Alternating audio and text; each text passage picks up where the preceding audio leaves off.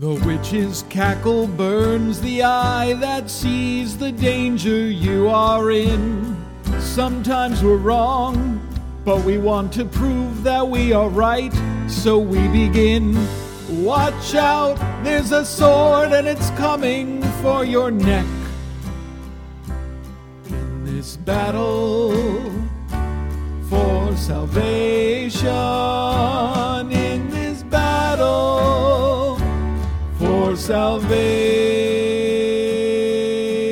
salvation.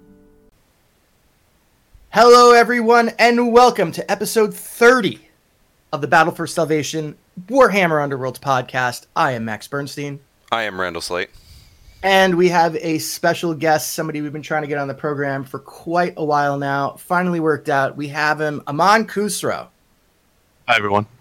Thanks for joining us. Um, we were talking to you a while ago about like, you know, which one you want to come on, and you're like, oh, I want to come on for the Krushas, and I'm like, great, totally should do that. Shutdown happened. We had to wait. We had to wait. We had to wait. We had to wait. But here we are. We made it. We did it, and we're glad to have you on, man. All right. Uh, before we get started, though, uh, two events to talk about. Two events. Uh, we have the Vassal Clash is coming up this weekend, September 12th to the 13th. That's this upcoming weekend. Uh, I hear there is a custom built glass trophy, Aman. Is that correct? That's right. Yeah, Jimmy. Jimmy's running it, and uh, he's he's making a cust- uh, ordering a custom trophy, and he'll ship it out to the winner, and uh, all expenses paid. Oh, sounds great. Cool. Uh, I might have to actually bring something competitive this time. Okay, and then uh, the week afterwards, there's going to be a new an, another cam tournament uh, from the Shade, Straight Out of Shadespire uh, series. This is run by Valentin Hornick, who's uh, I believe in the Netherlands. But if you go onto all of the uh, the Facebook pages, they have the event uh, thing there. Uh, maybe we'll put a, a link to it in the show notes today. Yeah, they're pretty Um, active on playing that one Facebook, well. so you can Yeah, find the you, event you can there. find him. Um, and uh, and I did the last one. It was really fun to play. Uh, it's a best of one. It's a skirmish format. Uh, you play four rounds. It's just uh, quick and dirty. It takes about maybe like three and a half hours, and um, it's a lot of fun. And you get to play with people from around the world as per usual.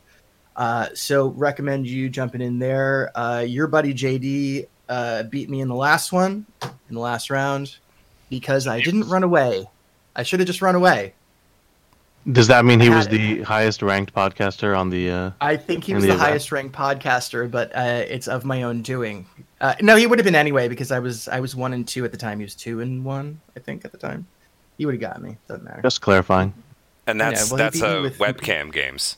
It was webcam games. Yeah. He beat me with my old team. He beat me with with the Magors. So I feel like I should get a little bit of credit for that. I don't know. I'm just saying. No, no, no. All right. No. I kind I kind of feel like I deserve it. Just saying. All right. Anyway, Aman, good to have you on here. Now, you're on somebody else's podcast now. So That's right. You're allowed to talk about yourself in depth here. So I'm just pointing that out before we get to these biography questions, the same ones that we always do. Um, but we're going to start off with why did you get into this game? Yeah, good question. So um, I started just like playing Warhammer and hobbying in general when I was ten, and um, you know you have those moments where you're really into it and you're really not. And then when I got older and I started, you know, making after I graduated, uh, started making some money, and I was like, I can actually afford this. um, I realized that I just didn't have time, and so I was kind of keeping up with the hobby, but also drifting away from it physically at the same time and then they announced Warhammer Underworlds, and it was like everything I've ever wanted. Competitive, takes 30 minutes, and uh, doesn't require much, if at all, terrain or anything like that. And uh, started out when the first two warbands came out, Steel Hearts and Reavers, uh, and then I just moved, so it was kind of like a break there, and then got back into it when Chosen Axes and Spiteclaw Swarm came out. So um, specifically this game, it's just because it doesn't require a lot of like pieces.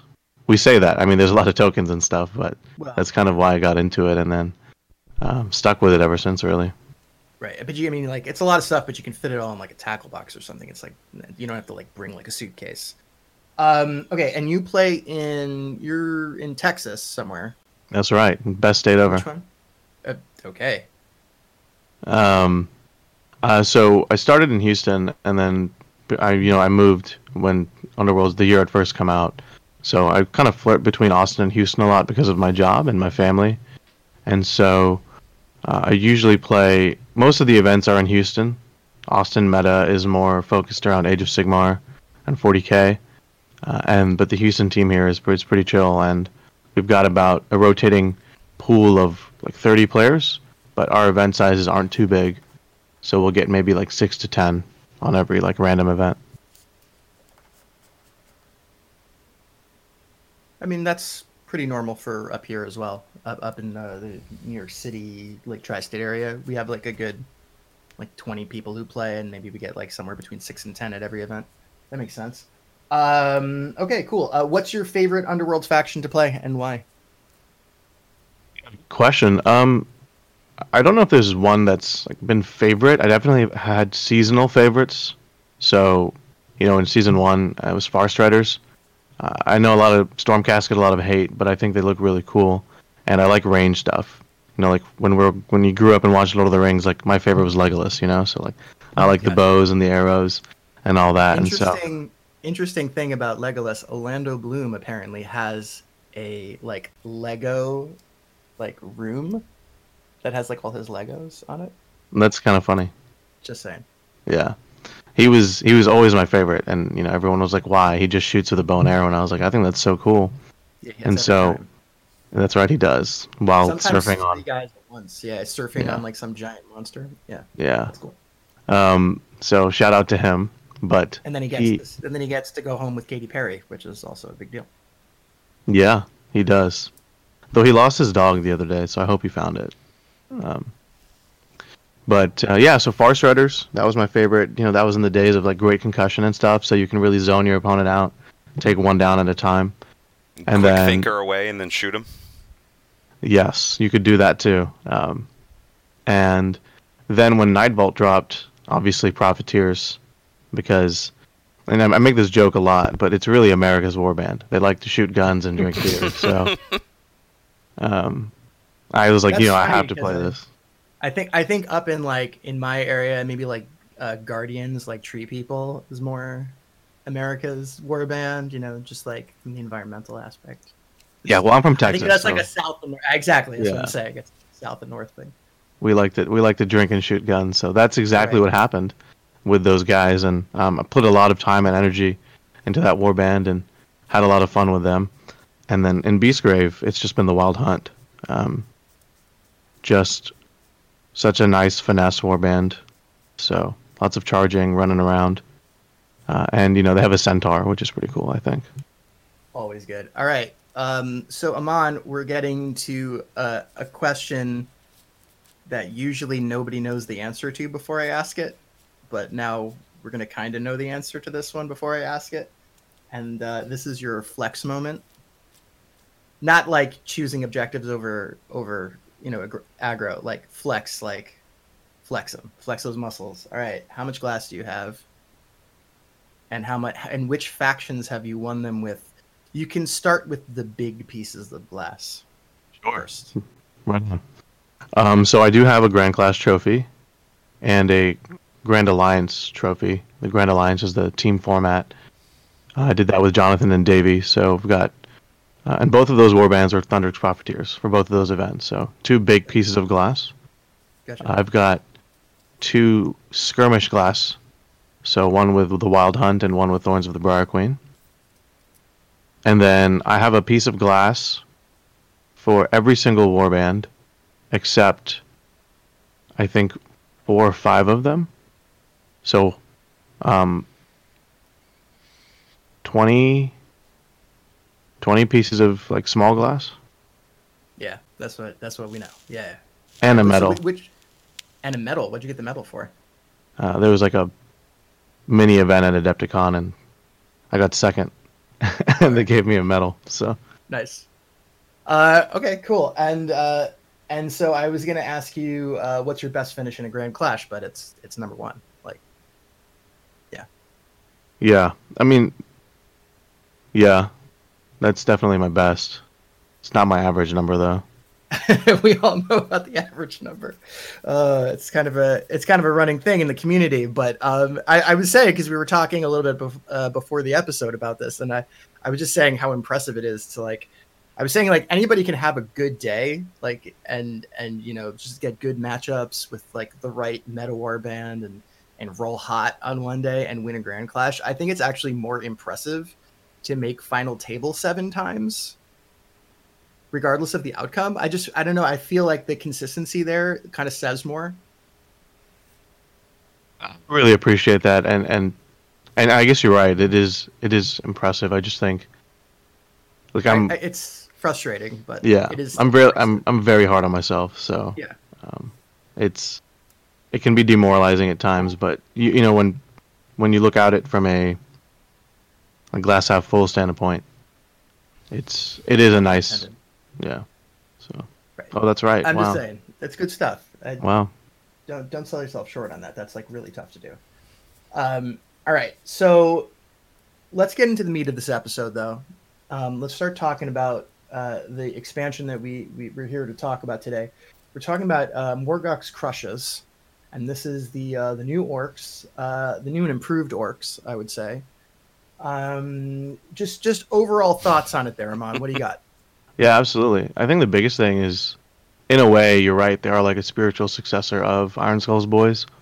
The five wounds a piece. I mean, they're beautiful, massive models, and so they each have five wounds, which I think is a real standout. And so you expect them to uh, be really tanky, and then they all do. Two of them do three damage off the bat, and one of them does two, but is quite accurate. So, you know, looking at that initially, you you realize that wow, this is like an orc player's dream come true, where they're just gonna go run around and beat stuff up and and like exchange blows, you know? Right. Yeah, and uh, they do excel at that pretty well. But um, as we'll see in a minute, there are some other ways to do it. Let's talk about uh, the individual fighters themselves. Um, we'll start with the leader. Uh, Morgok, we got this uh, big guy. He is he's got a, a, a one range two uh, smash, three damage attack. Uh, starts off with uh, three move, one shield, and five wounds. Um, and uh, that I mean that's pretty tanky right there. When he uh, when he inspires, he gains one movement and switches to three uh, to three fury, which is pretty good because he's got a pretty high chance of critting out now. Um, and uh, you know, I, I, think it's kind of worth it to inspire him. Um, as far as his, as his actions go, let's talk about these uh, these WOG counters right now. Yeah, absolutely. So, yeah, because this is this is a new thing with these guys. They, they're picking up counters after every fighter's activation in which they made one or more attack actions. Yeah, so I mean, yeah, so, so generally when you play any warband, you want to inspire them, right? So you and, and inspiring the way they inspire is kind of a way in which they've been designed to play. So the idea here is to make as many attacks as you can, stack wall counters. It ties directly to their inspire. They need two. So I really like it. I mean, I'm a big fan of unique warband mechanics. I think a lot of times warbands can kind of start feeling the same if they're using the same universals and stuff, which tends to happen. But right. this is really cool because um, no other warband is going to have a wall counter and no other warband can generate a counter by making attacks like that. So I think it's it's a really neat idea, and one that uh, can be has some great synergy actually in the warband itself. Yep. Um, and I just want to remind everybody out there that this only happens after this fighter's activation. So um, you can't if you're doing some sort of like uh, reaction attack situation, like uh, with one of the cards we're going to talk about later, that does not give the your guy a WOG counter. That's um, right. Also, with, with Morgok, he also has an activation where you can remove one WOG counter from this card and push each friendly fighter, including himself, I would assume, up to two hexes. It's like you get to Varclav the entire group. That's right. Yeah, it's it is a mini Varclav. There's a cost um, associated with it in that he probably needs to generate that WOG counter from an attack or from a, a from a card exactly. I think it's really cool. I think it's one that people I think rate the lowest for some reason out of the three different, you know, unique wah abilities the fighters have. But I think it's so important movement and positioning for aggro, um, and even even for just being cheeky in general. So I really like it, and to have a Varclav in an aggro warband, I think is is a really really cool feature. especially when you have three fighters and four activations you know it might help. And it's a push so it's like you just get to get them closer. One of the issues that sometimes we have with these guys is that um, is to make up range. Like it's, it's hard because they only move three especially when they're uninspired. But if you can put like with a card you know put a wild counter on morgok you can actually close distance uh, really early in the game, and now you're you know you're crowding out your opponent a little bit. Um, another thing about Morgok, uh, when he's inspired, he actually has the Gurzag ability where he can uh, re-roll one attack die for uh, for the attack ac- action, which is pretty great. Yeah, that's so cool. All right, uh, moving But on he to does Art go to swords when he attack. When he's inspired, he goes to three swords. Right, which uh, I think from It's a strange. I don't know. I, I wish we had JD on because he would say like, yeah, this is exactly this Actually, many I. I do know the math here. You do I know, know the the math. math. It's I do know that. It's like the it's it's one percent. It's one percent better. One percent okay. better It's just one percent better than But you have a two higher than two hammers. than two hammers, but you have a higher propensity to roll crits. Right. But what if So he's that's gotten why- three hammers, and instead of three swords? Well, the, then then that, that's much better, right? Yeah. Better, right. Because you got two See, hammers on each die. I, I wish that I didn't accidentally uh, delete warband odds from my phone. Oh, can you not Remember get that? it anymore? I, no, you can't. know because you can't. What happened was is that it was originally available for like everybody, and then something happened with like the Apple Store where you can't get it for iOS anymore. okay. Uh, and I'm really pissed because I accidentally deleted it because I needed like space on my phone, and like now I can't get it back, and it really sucks.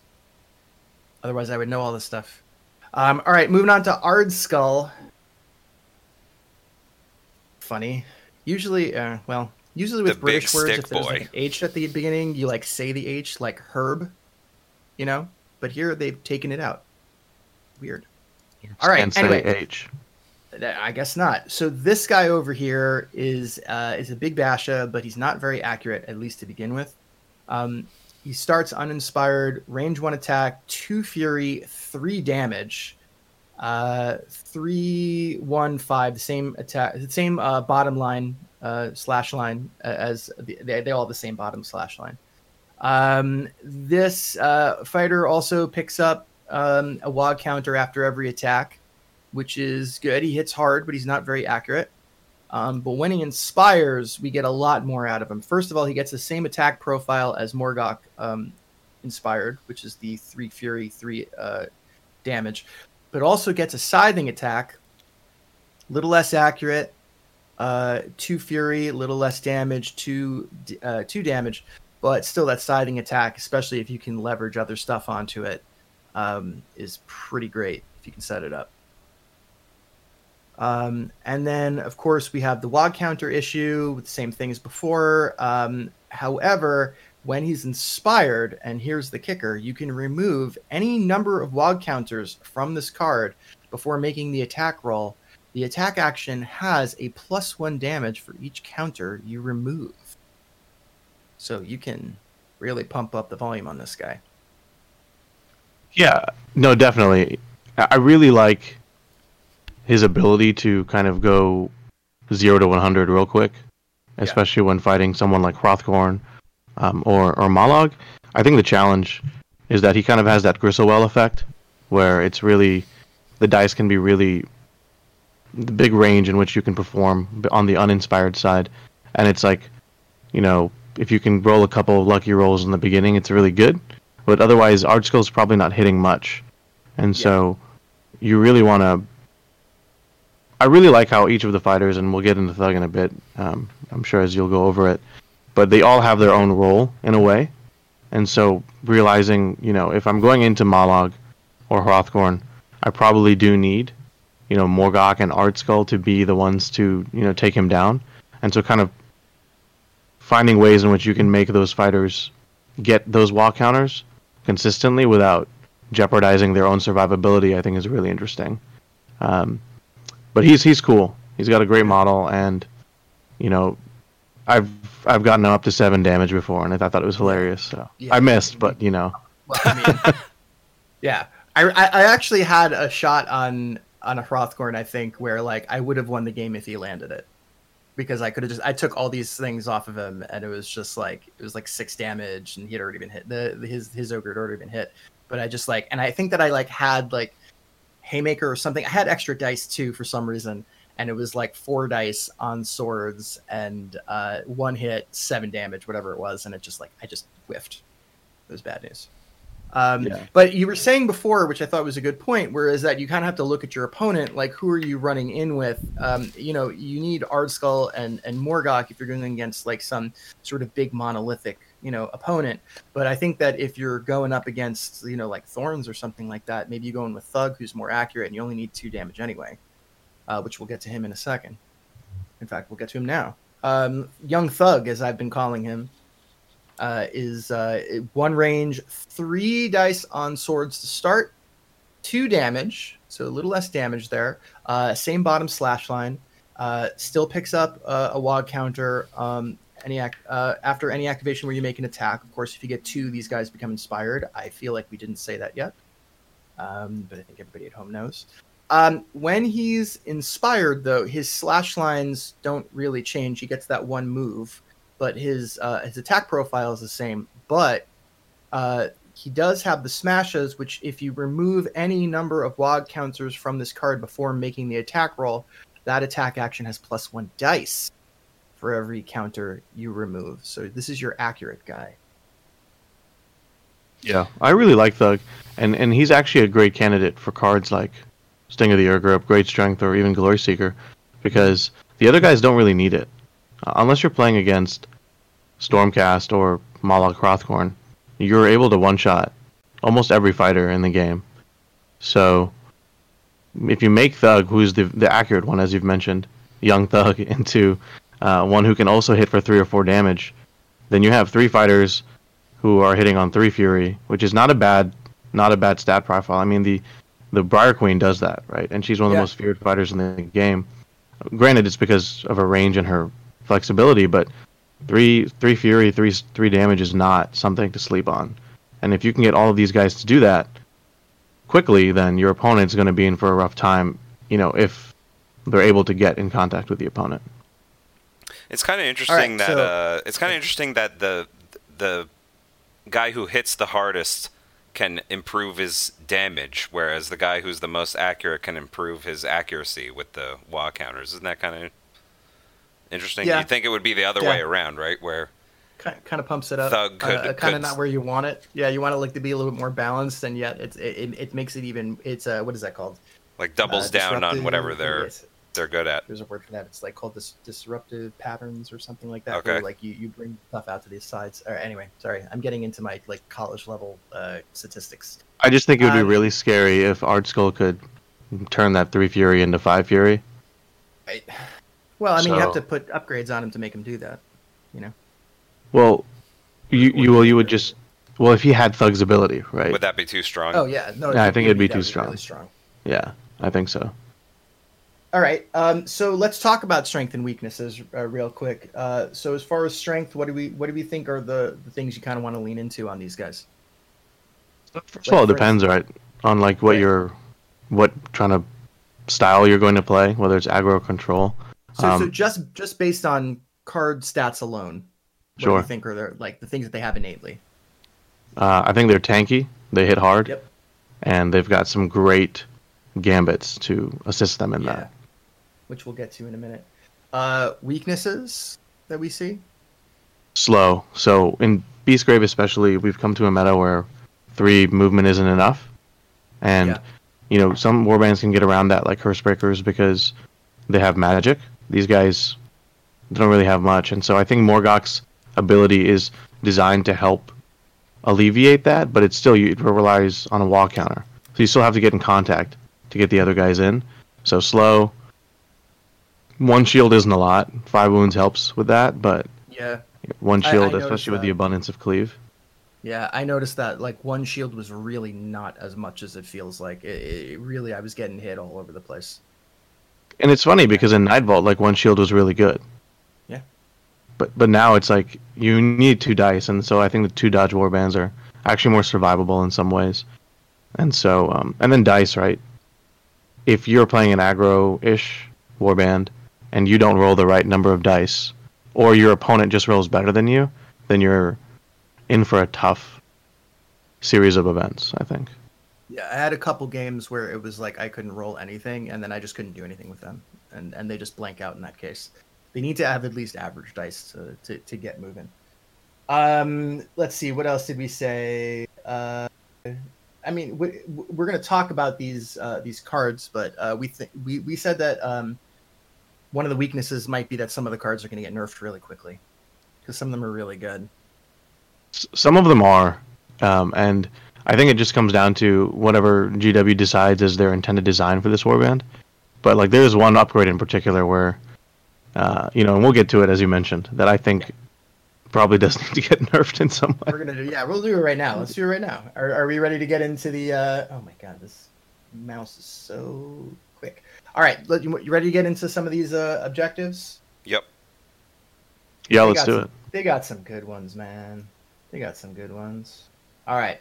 So uh, we're just gonna go over the for those of you listening at home. We're just gonna go over the ones we think are kind of like noteworthy. We're not gonna go over every single one because some of them are really just like not super useful or just not not just not strong enough to to, to be chosen in, in most cases. So we're gonna go over the ones that we think are are worth noting, um, especially for the uh, the two versions of uh, of the decks we think would be good with this group. Um, so the first one we're going to talk about is a card called Now What? Spelled W O T. Gotta love Orky grammar. Oh my god, I'm gonna get into that in a minute. All right, this is a surge. Uh, score this immediately after an activation. If your warband holds two or more objectives, I feel as though there already is a card that does that. Didn't we just didn't we just go over this? Didn't this? we just talk about this last time? Yeah, yeah. It's like hidden purpose, right? hmm It's the same card. Only this is faction specific. I remember getting into a problem with this with Grymwatch, where they had a faction specific uh, temporary victory, which was kind of the same card. Thoughts, Aman? Yeah. So, um, first of all, Hidden Purpose is bonkers, right? It's an amazing card. That Yes. card needs to get restricted. And so, what you've done is you've given. So, and I see why this may have happened. Is you give an aggro warband kind of like a the ability to flex into objectives. But the problem is that it's just so easy to score in general. You can, and I'm doing air quotes here. You can run up the board, and then still position your objectives in a way in which you can still get this passive glory. So, um, I think doubling up on this is something you could definitely do with Hidden Purpose and Now What. But I think it's silly that they have this card. I think that it's silly the card was created in general, but um, it it it starts to like make you wonder. Should I? eh, This is the card that makes you wonder whether you should play control or aggro with this warband, because the amount of passive glory these guys can get into, which as you'll share in a moment, is a bit uh, unfortunate. I think. Yeah. Um, and I, the way that I was playing it, I was leveraging the uh, their ability to do that. Yeah. we'll talk about that in a little while. Um, the next one, which is uh, very similar and also kind of easy, especially if you can get some some movement on these guys, or if you just position your, you know, your your uh, objectives in a good spot, is got it, boss. Uh, oh, they used uh, proper punctuation there. Very nice. Um, Surge, one glory. Score this immediately after an activation if your warband holds one or more objectives in enemy territory. So just walk in and stand on something. Done. One thing, not two. It's not like one will where you have to stand on two things. Right. Yeah, Pretty good. and it's just Like, a that's kinda surge too. So It's a surge. you just get on there, It's and then like that's free it. Glory. Free glory. So that's fair. I think a good player will know, especially if you're playing more aggressively with these guys, that that's what you're going to do.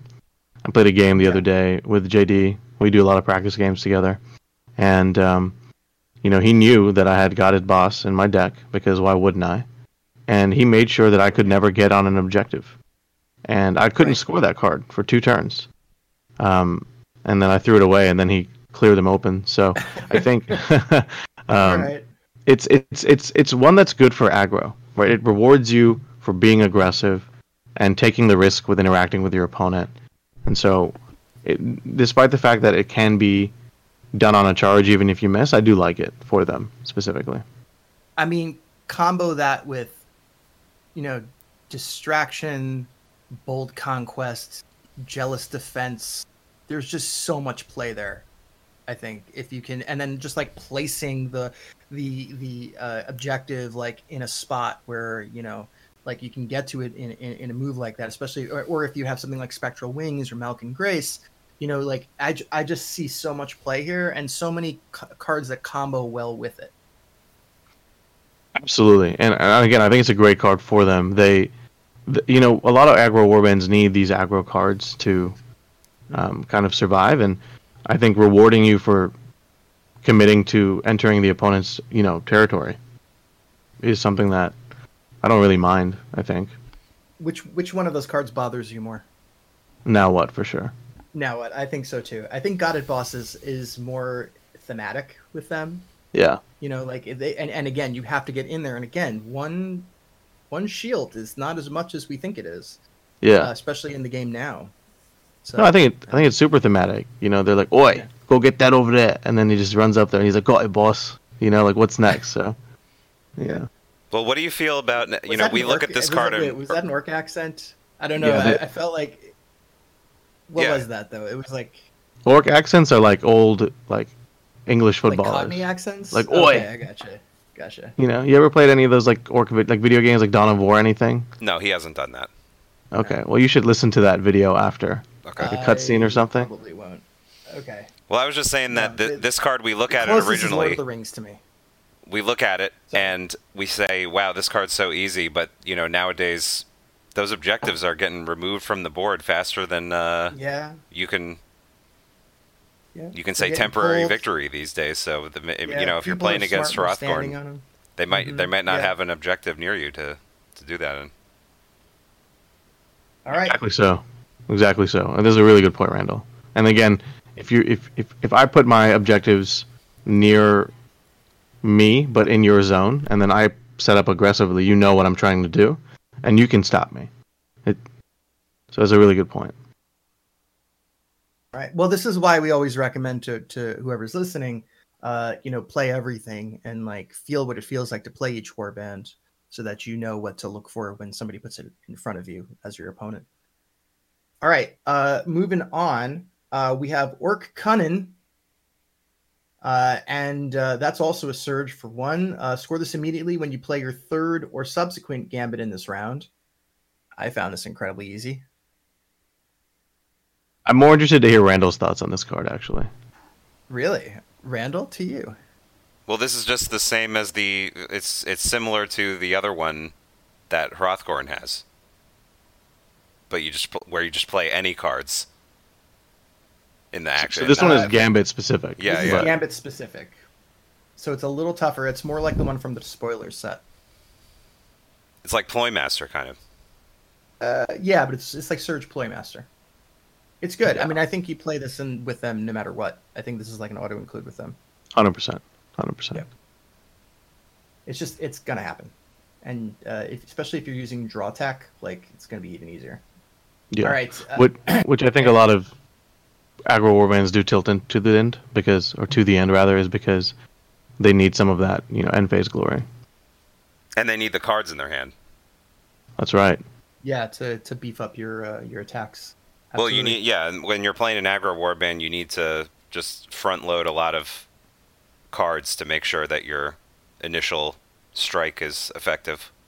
Because you know, if you if you run in there with everybody and you don't hit anyone, then especially with these guys with one shield defense, you're gonna get attacked. You're gonna get uh, retaliated upon. Yeah. Yep. Yep. All right. Um, and we have two more uh, from the set, which we think are kind of good in certain situations.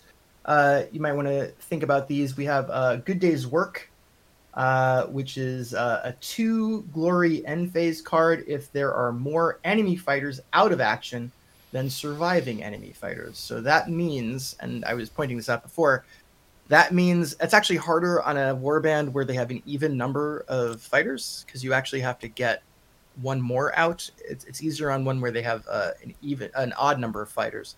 So that's four chain rasps. That's two Stormsire uh, curse breakers, but it's like four wild hunt. Not that you'll play against wild hunt. Well, do we count Lighaen? Yeah, of course we count Yeah, Lighaen. you have to. He's the he's the detriment to the whole- the, the warband. Yeah, but you mean he'll just die? Yeah. Yeah. my Grawl? No, like Lighaen, like he'll just die, Lighaen. Lighaen right? from the wild hunts? yeah. yeah. He does literally nothing except die and give your oh, he opponent just, yeah, he one sits glory. back there. Yeah. I don't know. I, I was playing Wild Hunt a little bit before these guys came out, and uh, I, rem- I had Lighaen do a couple clutch threes Oh, for me. You all know, right.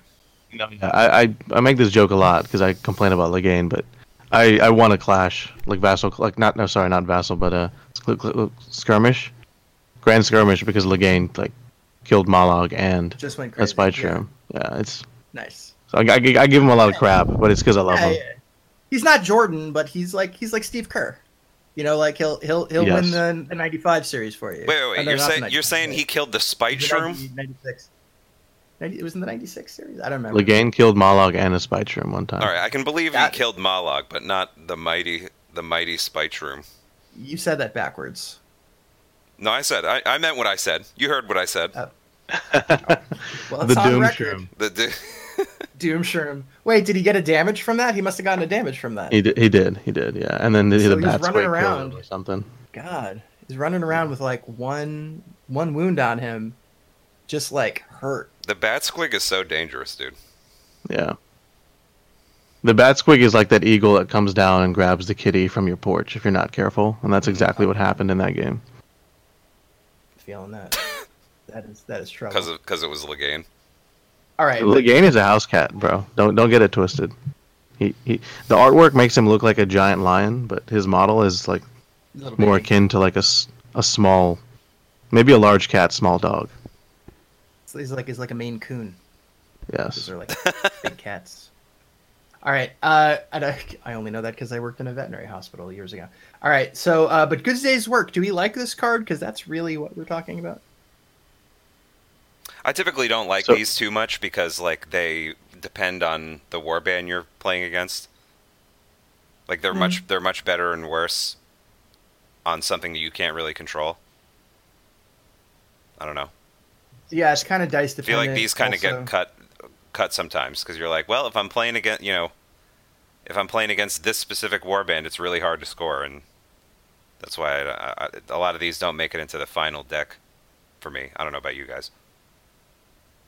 That's a good point. Like when I build my decks, I use DB, Underworld's DB, and then I'll just add everything that I think might be relevant to what I'm trying to do, and then I'll make cuts. Right. And I think you're Yeah, right. right. This is a card that you'll want because aggro in Beastgrave fundamentally struggles with end phase scoring. There's just not enough good cards. So generally, if we had good cards, uh, or better cards rather, in the universal pool, we wouldn't even entertain this card. But because it's something that is a weak point in the whole set, I think we are entertaining this card because of its potential. But you're probably right; it doesn't make the cut unless you know that you're just going to be chowing through some people. And I don't know if you can guarantee that in any aggro game, honestly. Um, another point is that it's in one of those cards that might get cut simply because its value is not the same at the beginning of the game as it is at the end. hmm Usually, you want you know stuff that's gonna gonna kind of work for you no matter what round it is. This one is clearly more valuable at the end of a game. It's almost like a third end phase card, actually. So What's that? it's almost like a third end phase card in a yeah, way. Uh, I mean, In- or in if you're terms of like its- being right, or if you're being really efficient, you know, first round, second round, it'd be really tough though. Yeah, you, I don't think you get this in the first round unless you just like kill two, like Ammis and Yeah, Rastus you're off the really bat. lucky. Yeah. It ends up being like a win more card at that point if you get it in the first round. You're gonna win Yeah, anyway. If you're you, getting yeah. exactly. Right on. And then the other issue uh, with it, uh, I had an idea and then I lost it. Sorry, guys. Cool. I had it. I'm like, Next oh, one? Okay, let's yeah, let's move on. It's fine. We'll cut that out. I'm a professional. Um, all right, the next one that we kind of liked, we think it's all right. You might want to give it a look. Is uh, Might of the Orc. which is a surge for one. Um, immediate score this immediately when a friendly fighter's attack action with a damage characteristic of four or more succeeds. All right, so we have a couple of issues with we, we, we like that it's a surge. We like that it's uh, you know it's something that you kind of want to go off and do anyway. Um, is is you know bash things. It you you don't have to. It's not that you have to deliver four damage, so it's not. It doesn't matter what your opponent's wound count is. Um, you just have to have a damage characteristic of four or more. So the issue is that you would need to put something on Morgok, you would need to put two things on Thugg, or you need to have something on Ardskull, and then but but you have to succeed with the attack. Yeah, you could do it with with Ardskull with his uh, remove the Wa counter thing. Yeah, you could, the counter. yeah, Yep, just just just needs to be without any other. point. But you any, everything else you need some kind of card to boost their damage. Uh, like inspired attack, great strength, Sting of the Ur-Grub, stuff like that. You, you know, so out there. But you're gonna want those all those in this warband m- for the most part anyway, right? You're gonna So, want yeah, great like- strength and Sting of the Ur-Grub.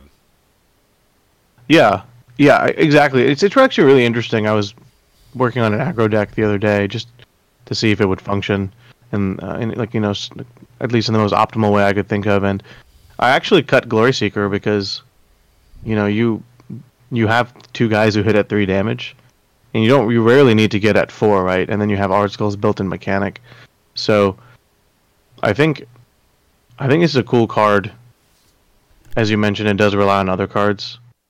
Um, I think there's some better straight surges out there, but in the spirit of aggro and the fact that you want to hit and like maybe getting multiple glory for a hit um, is kind of like aggro's bread and butter. I think that's really cool because you can kill a fighter, score him out of the Uruk, and then get two glory instead of one, right?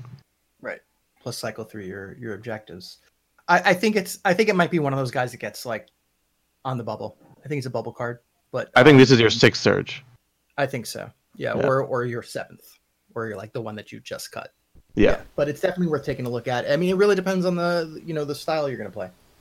All right, so as far as uh, faction specific objectives, we those are the ones that we we uh, thought were worth uh, putting in automatically, like the first three that we said, or maybe just thinking about it.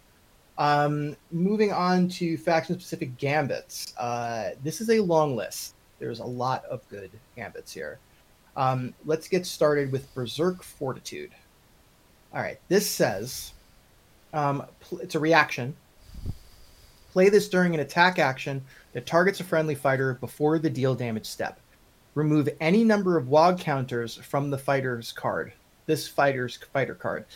The attack action has minus one damage for each counter removed to a minimum of one. This saved my butt a couple times in the uh, in the webcam tournament. I, I was really happy to have it. Um, to just to just like nerf somebody's attack after they did it. They put all of these cards on there, inspired attack. I'm going to put this thing on there. I'm going to attack you. Ha ha ha! I rolled a crit, and you're like, oh, you did one damage. Like that's demoralizing. Well, it's uh, the the fact that it's a ploy reaction ploy means that your opponent can't Has no really plan idea. for it. Yeah. Yeah. Like if well, you if when you, you, plan the, for it ahead of time, you're like, oh, this guy might have that card. yeah so right right right but it's not like something that's on the it. board. It's not an upgrade or anything that you can that the, your opponent can see. So they never really know when it's coming. And like you said, you can bait them into using a lot of extra resources, cards, glory to get that big attack, and then you're able to survive it. Pretty nice. Absolutely correct. I think in Underworlds we have this general way of playing that we one-shot fighters, right? So we don't go for an attack unless you know that you can either seriously put the hurt on them and then finish them off with gambits or maybe a follow-up attack. But most more often than not, it's you know how many wounds does that guy have? Five. Okay.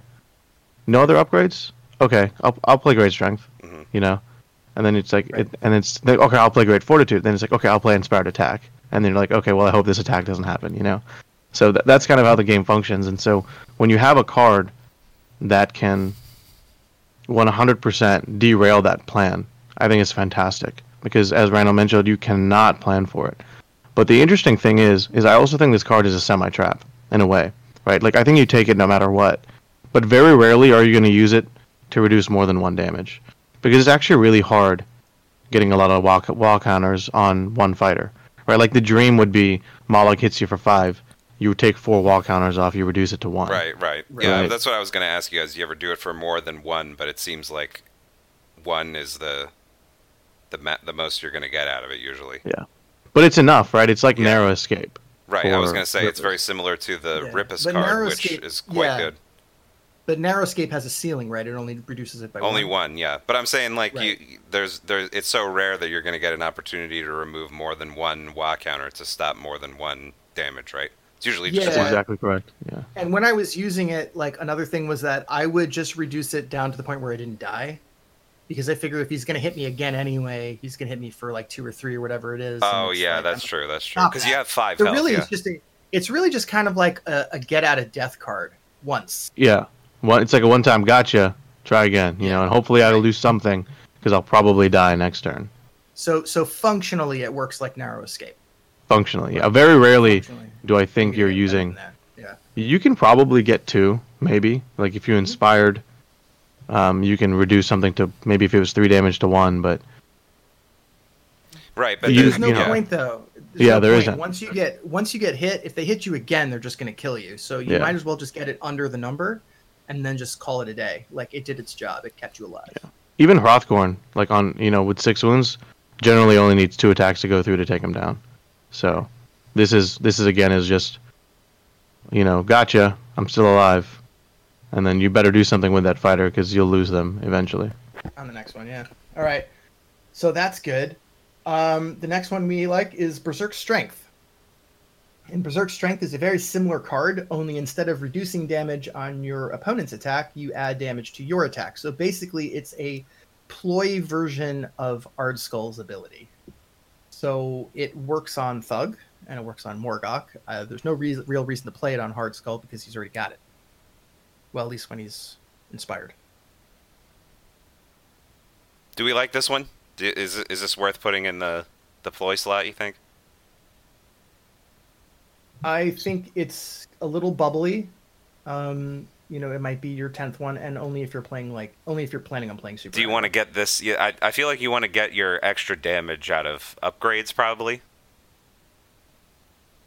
rather than the ploy slot. You can use the the ploy is the ploy slots are so much more. There's so much more you can do with them. Agreed. Yeah, and and upgrades are kind of narrow most of the time. They're usually, you know, usually you make a deck and it has 15 ploys in it originally, and then you cut down to 10, but then you have what like eight, nine upgrades, and then you have to add one. That's usually how I work with the. Mine's actually Upgrade. complete opposite. I have Oh, like okay. 20 upgrades at the end of it. well, maybe for this warband it's different, but I always find that like I have way too many ploys and not enough upgrades. So Yeah. I, I like to get the damage if I want to increase my damage or stats. You know, try to get those out of upgrades, and then for ploys you can do more like movement type stuff or manipulation type things. No, I, I really, I, I, I 100% agree. Like the nature of this game is that deck building is so cutthroat. Like it either it has to go in or it's it's not providing any value. And so if you have, you know, maybe you have like three or four faction cards. You add your distraction, you add your mischievous spirits, um, you add your haymaker, um, and then you look at it and you're like, crap, I only have like one to two spots left.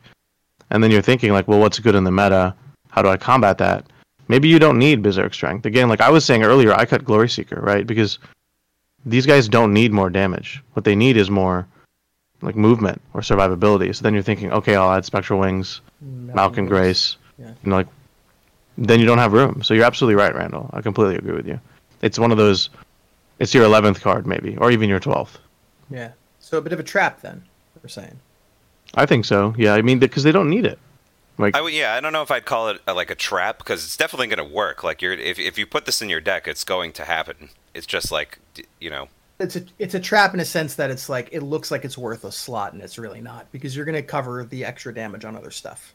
right and i think redundancy is important but there's a point where redundancy becomes Too redundant like almost a detriment right it's almost like- redundant. Exactly. Yeah. Super redundant. I So I think Thugg is the number one candidate for this mm, young thug. Sorry. Well, yeah, I mean, he just has the. He's the only one that has two damage. The other ones start with three, and then the second you put, you know, one upgrade on them, they go to four. I don't know if you really need the extra damage. Yeah. I think I would take Glory Seeker over Berserk Strength, if that makes sense. right. Yeah, because then at least it sticks around for the next round or the next attack, whatever it is. All right, so maybe not that one. Uh, brutal attack. So this is interesting.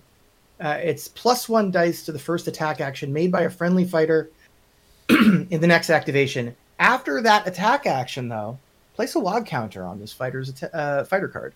So, from a get these guys inspired standpoint,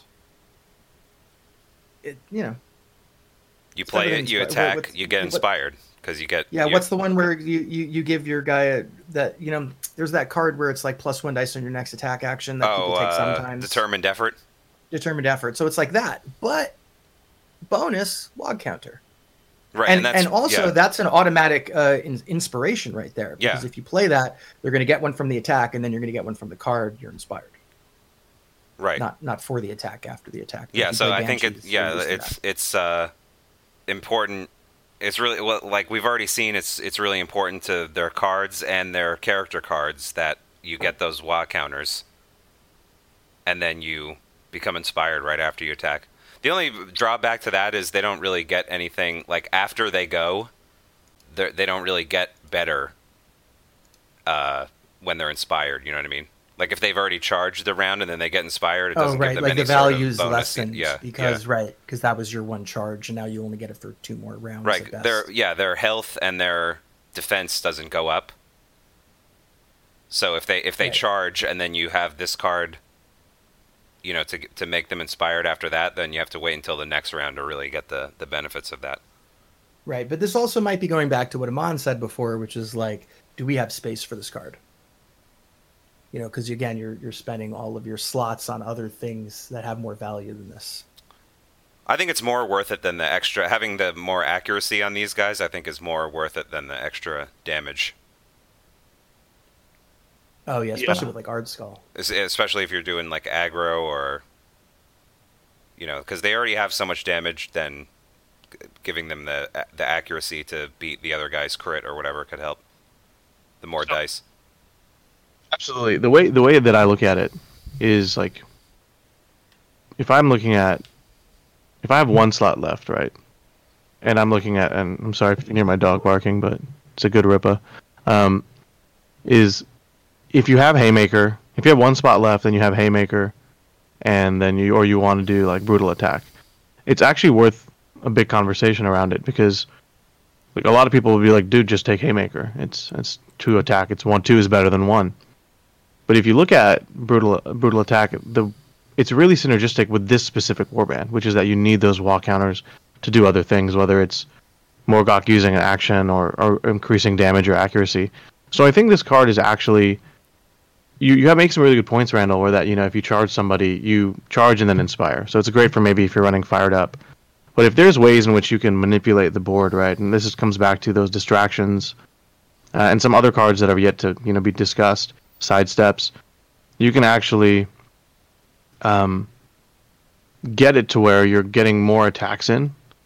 The more you attack with these guys in in a single round, the better they are, obviously. And there's three of them, so if you can attack with one of them twice, I think that's where you start seeing the value of those wall counters. And and sometimes, you know, if you're if you're charging into Mollog, and you need you know a wall counter or two, and then you can react with Berserk Fortitude, that might be you know that game changer.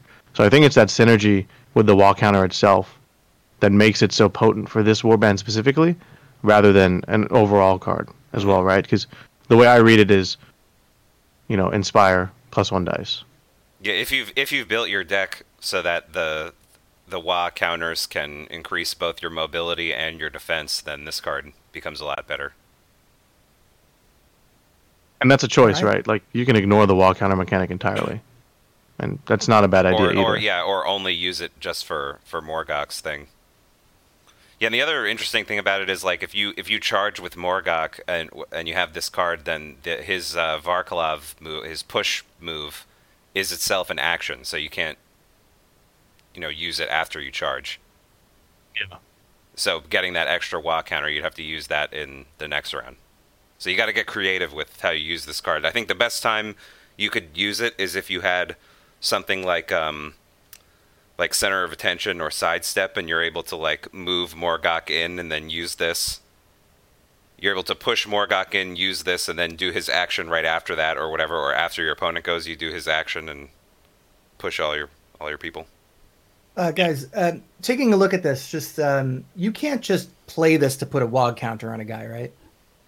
Like if that's all you wanted to do, it's like like you have to make the attack action to get the wog counter. It sounds like After that a attack stipulation. action, place one Wa counter on the fighter's fighter card. It says Right. it says after that attack action, place one Right. Wa counter. Yeah, so you can't do that. so. So the so the implication is that if you don't make the attack action, you can't put a counter on. Right.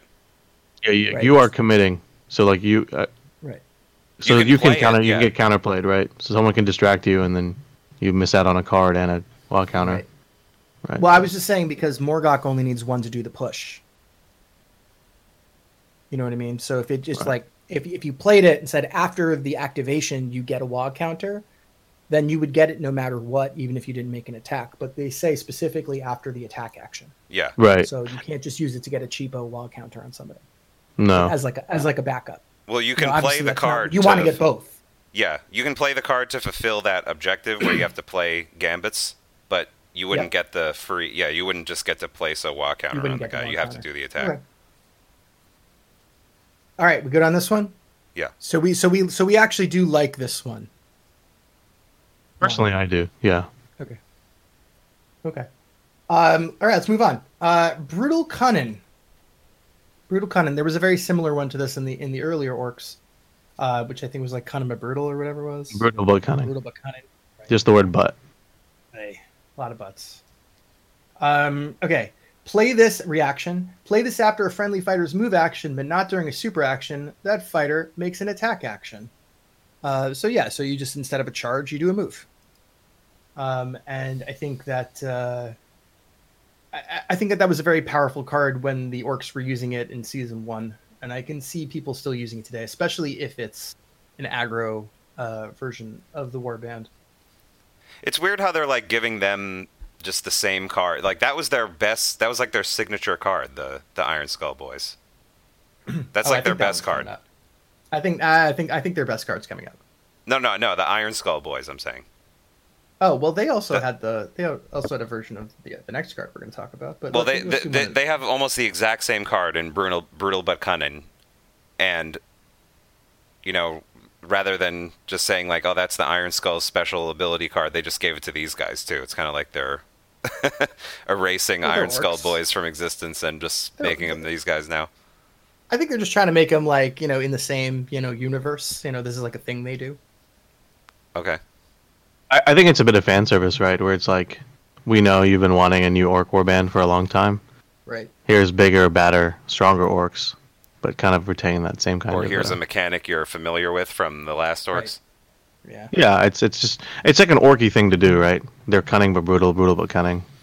But I don't know how it's really cunning though, where you just get to charge. And That's not really cunning, is it? Like you just get to charge them, Maybe it's like but an you get to attack like- more than once. I don't know. It's like maybe it's like an orc's impression of what cunning would be.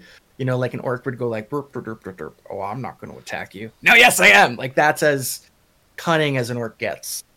okay. well, I think the cunning aspect comes in the power cards that you have that supports this, right? So you like make a move action, then you can charge or not charge, you attack. Excuse me. Uh, but then you're free to attack again, right?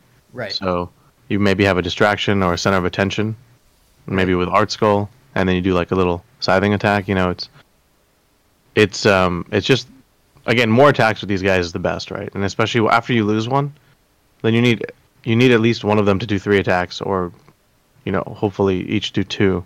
And so these cards kind of help you cheat that in a way. So I think it is kind of cunning. Well, it's it's cunning in that you can circumvent the this the structure of the game. Not that you're circumventing your opponent or whatever. You know, you're not outthinking your opponent. You're outsmarting the game at this point with this card. Kind of get the same results. in Yeah. case. I, I think I think yeah. I I think Well, regardless, you're outsmarting somebody, Yeah. right? Probably just me. Because I'll never see it coming. All right, next card. All right. I do Uh, want to point out one- with that card, there's great Oh, yeah, yeah. Jealous defense.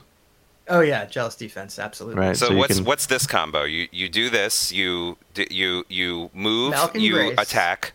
Then Run you onto a thing. Yeah. yeah. So you move and attack without getting a charge token. Then in the the phase after, you are trying to play jealous defense and attack again. scored got a boss along the way, you know. Right. Yeah, there's a lot of good stuff here. You could prob you could double tap, you know, like a Hrothgorn off the table if you're successful. Morgok, baby. Yep. Morgok. Even on two smash, you can do it. Yep. So Especially early in the game. You know. Of course, if it doesn't work, then you just got a Morgok sitting there dead in the water. But, uh, but yeah, no, I can see that being an issue. All right, uh, moving on. Uh, Brutal Reprisal. Oh, I love this card. Love it. So good. It's such a throwback. It's such a Shadespire era throwback. Play this during an attack action that targets a friendly fighter and succeeds. Which, by the way, obviously, if your guy dies, you can't do this. But the thing is that they're so tanky that the chances of them dying are not as not as good, especially earlier in the game. Um, uh, before the drive back step, they can actually say that now because they have the steps for the attack actions. Um, the friendly fighter cannot be driven back and makes an attack action that must target the fighter. So this is actually a little bit. This is kind of like my turn, but I remember with my turn, you push the guy and then you push your own guy closer. That's how my turn worked, if I'm if I'm not mistaken. So here you still get to hold on to your objective if you're standing on an objective, and that's important to you. I guess. Um, and it's better than aggressive defense because you still get to roll defense. Yeah, you're just not getting Uh, the push. Yeah, you're you're not getting the push, but you're also not getting the fact that you can't defend. So it's Right. kind of like the the best and worst parts of my turn and aggressive defense, I guess. Oh, actually, uh, sorry, that's not the thing about aggressive defense that I said was better. Sorry, the thing about aggressive defense is that your opponent knows it's coming. Because you have so to you play aggressive defense attack. at the beginning. Right. Whereas this is a reaction, your opponent doesn't know it's coming. Yeah, it's just, it's literally my turn, except you just don't get No driven pushing. back, right? Right. And and really important nowadays. yeah, I I really like this card. Um, Yeah, my oh, turn think was restricted great. for a reason, Right. and the fact that you guys are hitting for three damage. I mean, it you just need it's like you just need one attack to go through, and it's worth it, right? So Yeah. giving them more attacks is just so so juicy. So good. I think it goes in. I think, I think it's like obvious that that just goes in. All right. Um, It's pretty so powerful.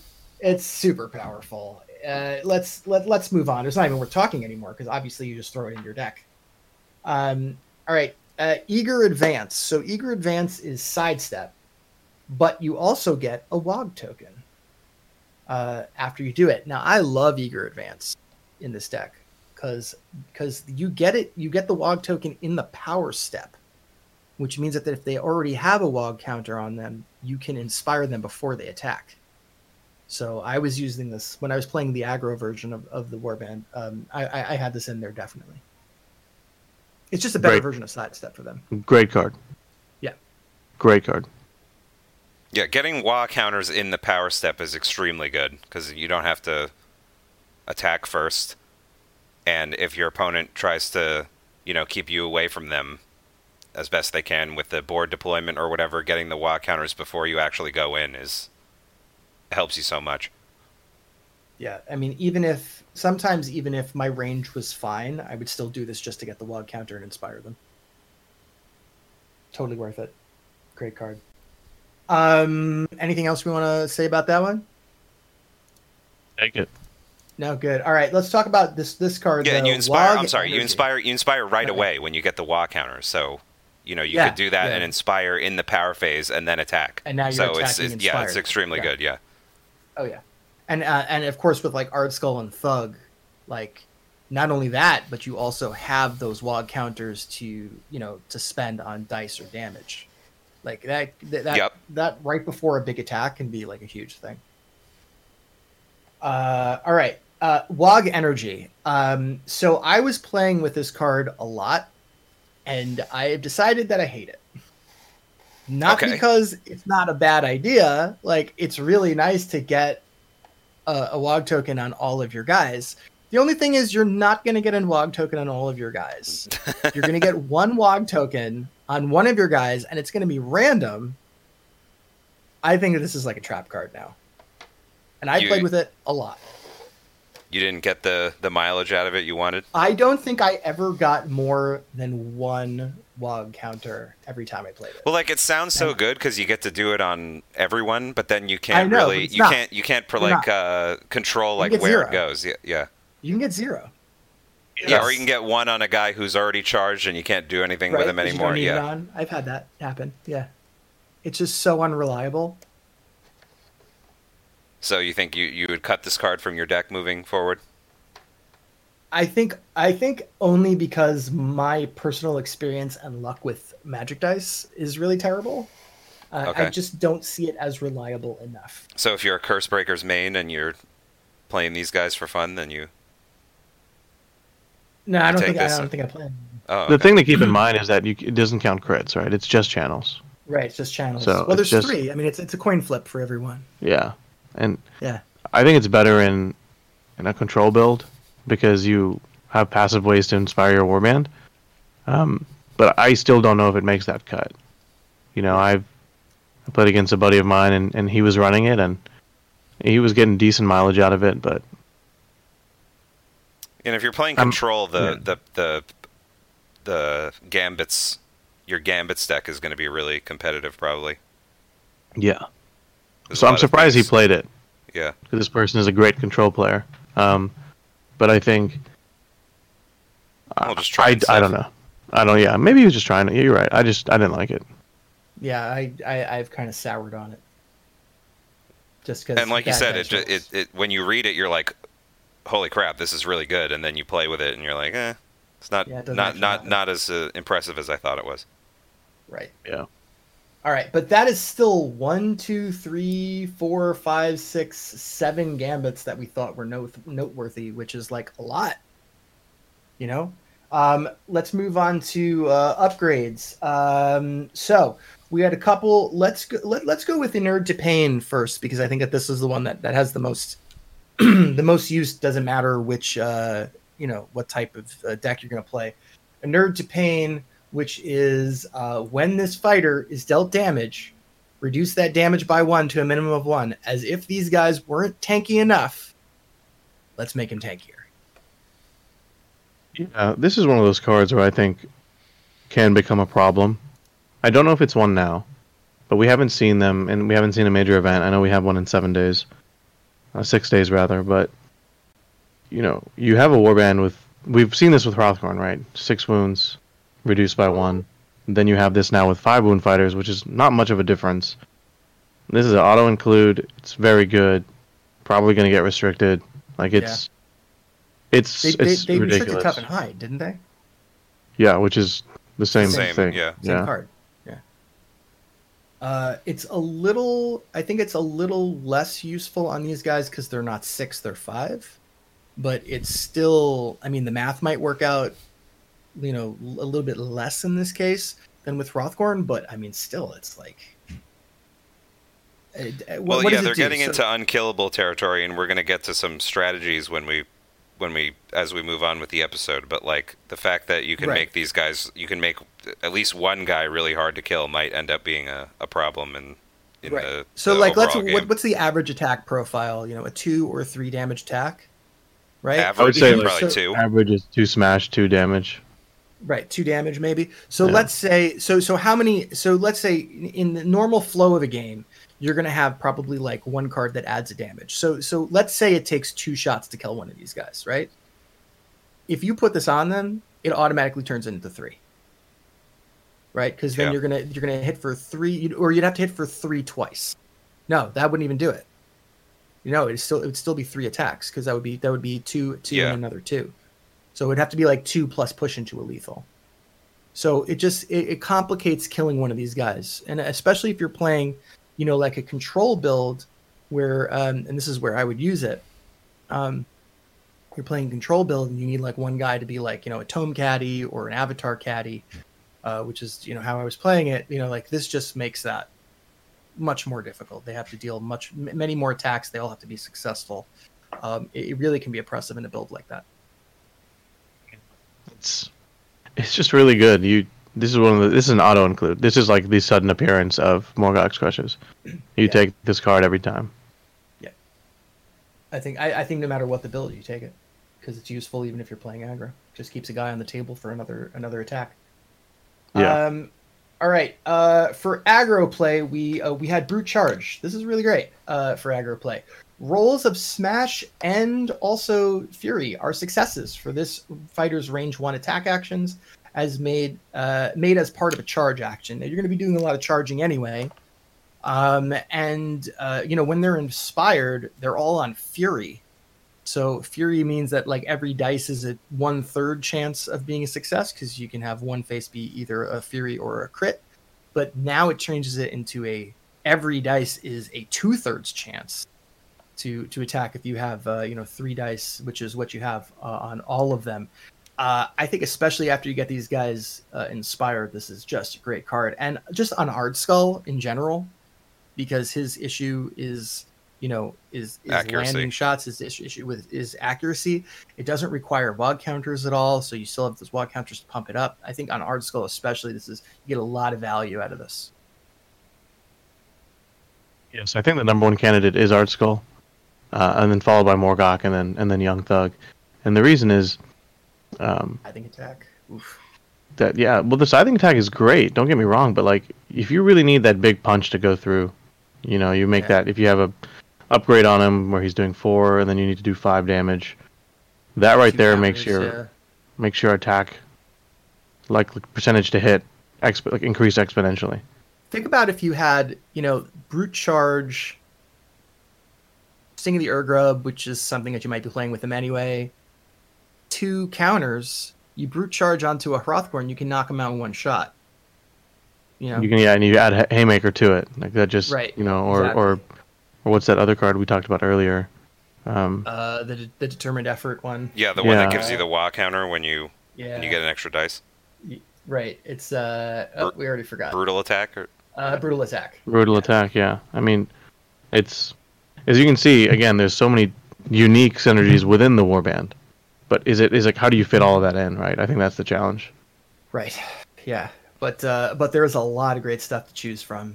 Uh, really, really strong stuff. Okay. Uh, the last one that we thought was interesting in the uh, in the upgrade section was Vengeful Glare.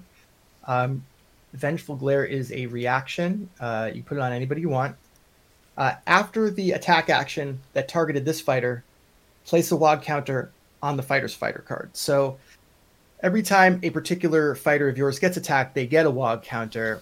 I think you get a lot of mileage out of this. You know, if it's Thugg or Ardskull, but then on the and, you know the the attack action doesn't have to be successful, so they can whiff and you still get one. I, I don't know if it's like obviously because it's your opponent, like doing something to you, you can't like rely on it, but maybe just as a deterrent. I don't know if that's worth it to throw in your deck though. It, it, this this feels very bubbly for me. This card. I think it's one of those cards where if you can think you can make it work consistently, you probably take it. Um, I think if you're mostly a control build, um, but you could it, could it could probably find a way into aggro as well. But you know, again, we talk about the cutthroat nature of deck building in this game. Why would you take this when you can take, you know, duelist speed, for example? Like, it's yeah, just that, that, you can get more mileage out of other stuff. I think. yeah, Yeah. something to consider Uh, though. I think for sure. Yeah. Uh, plus, it's a reaction. It's after an attack action, so it might block a few windows. That is that is a neat part. Yeah, so you can probably potentially b- block snare. But I think it. I think it. I think that's way too matchup dependent to like definitely take in your deck. Um. All right, uh, but that's kind of all we thought was good for the object, uh, the upgrades. All right, so it is now time to give out our card awards.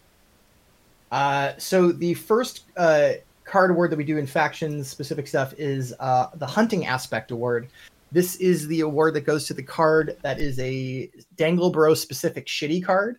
And the nominees are Berserk Whirl and Vessel of the Wog. So let's see. Uh, Berserk Whirl, that's uh, it's an upgrade. It gives you a reaction after the fighter's activation. Oh, sorry. And it goes on uh, Ardskull. After this fighter's activation, scatter two from the fighter's hex and push them one hex along the chain. If you cannot push this fighter into an empty hex, nothing happens.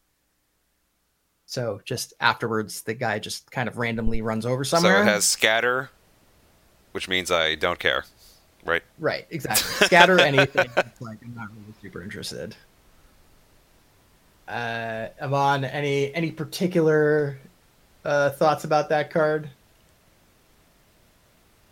Um, It's okay. Nope. Okay, move on. No, I Vessel don't. of the Wog. We, we also have Vessel of the Wog, which you also put on Ardskull. Uh, it's an action, so you actually have to take an activation to do it. Place a Wog counter on any fighter card that's uh, on the fighter card of each friendly fighter within two hexes. So your guys might not even be near you at that point. if you already have enough glory to put things on there, maybe you you get one. Uh, each friendly. Does it put it on your own? You are a That- friendly fighter within two hexes. Yeah, so you you get it for yourself too. Okay, so you can spend an activation to get one wog counter. Maybe your friends get one. Yeah. All right, which one's crappier? Which one gets the award? I think the second one is a worse card. It's, it's, Yeah, and Vessel of the Wog. e- even though like Berserk Whirl is is so so close to it. They're Um, just- I, I don't know. I think Berserk Whirl, like if you can control the push, might be better. But it's scatter, and scatters never work the way you want them to. Actually, so you can kind of tilt it in a way in which like you know, again, it's so random, right? Because you scatter what? How many do you scatter? Two. Yeah. Okay. So you roll three dice, pick two. Maybe I don't know.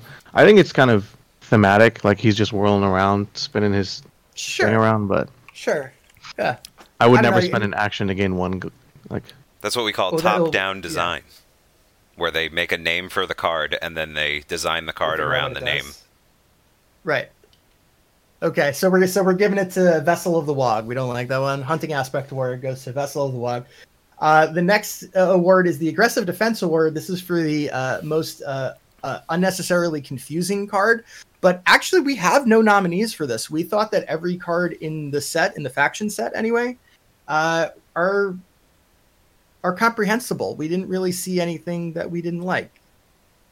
Everything seems Everything's kinda- very straightforward and easy to understand in this way. Everything is written in, in a way where you see the the development of the game over time, which I think is good. Like there's nothing really confused. When does this happen? Can I use this at this time? It's, everything's very specific and laid out defense award i think is i think is going to go the way of like the vma for best alternatives rock band or something like that like they're just doesn't happen that much anymore maybe we don't need that award i don't know uh, but uh, if it happens a couple times i guess so but uh, no nominees this time around there's definitely some universal cards that could win this award very easily. Though. yeah but we already went over them there's no faction Yeah. specific ones Yeah. um, all right uh, we love to give out the unintentionally sexual card name award and um, that was also kind of tough because everything's like in orc talk and we just assume how do orcs reproduce they So don't. they're never fungus. seen- They're They fungus. don't, right? They They, grow, grow. like fungus, right? Yeah. They just grow. So there, there's nothing sexual about them. They're they're asexual at best. Well, Um, speak for yourself. Well,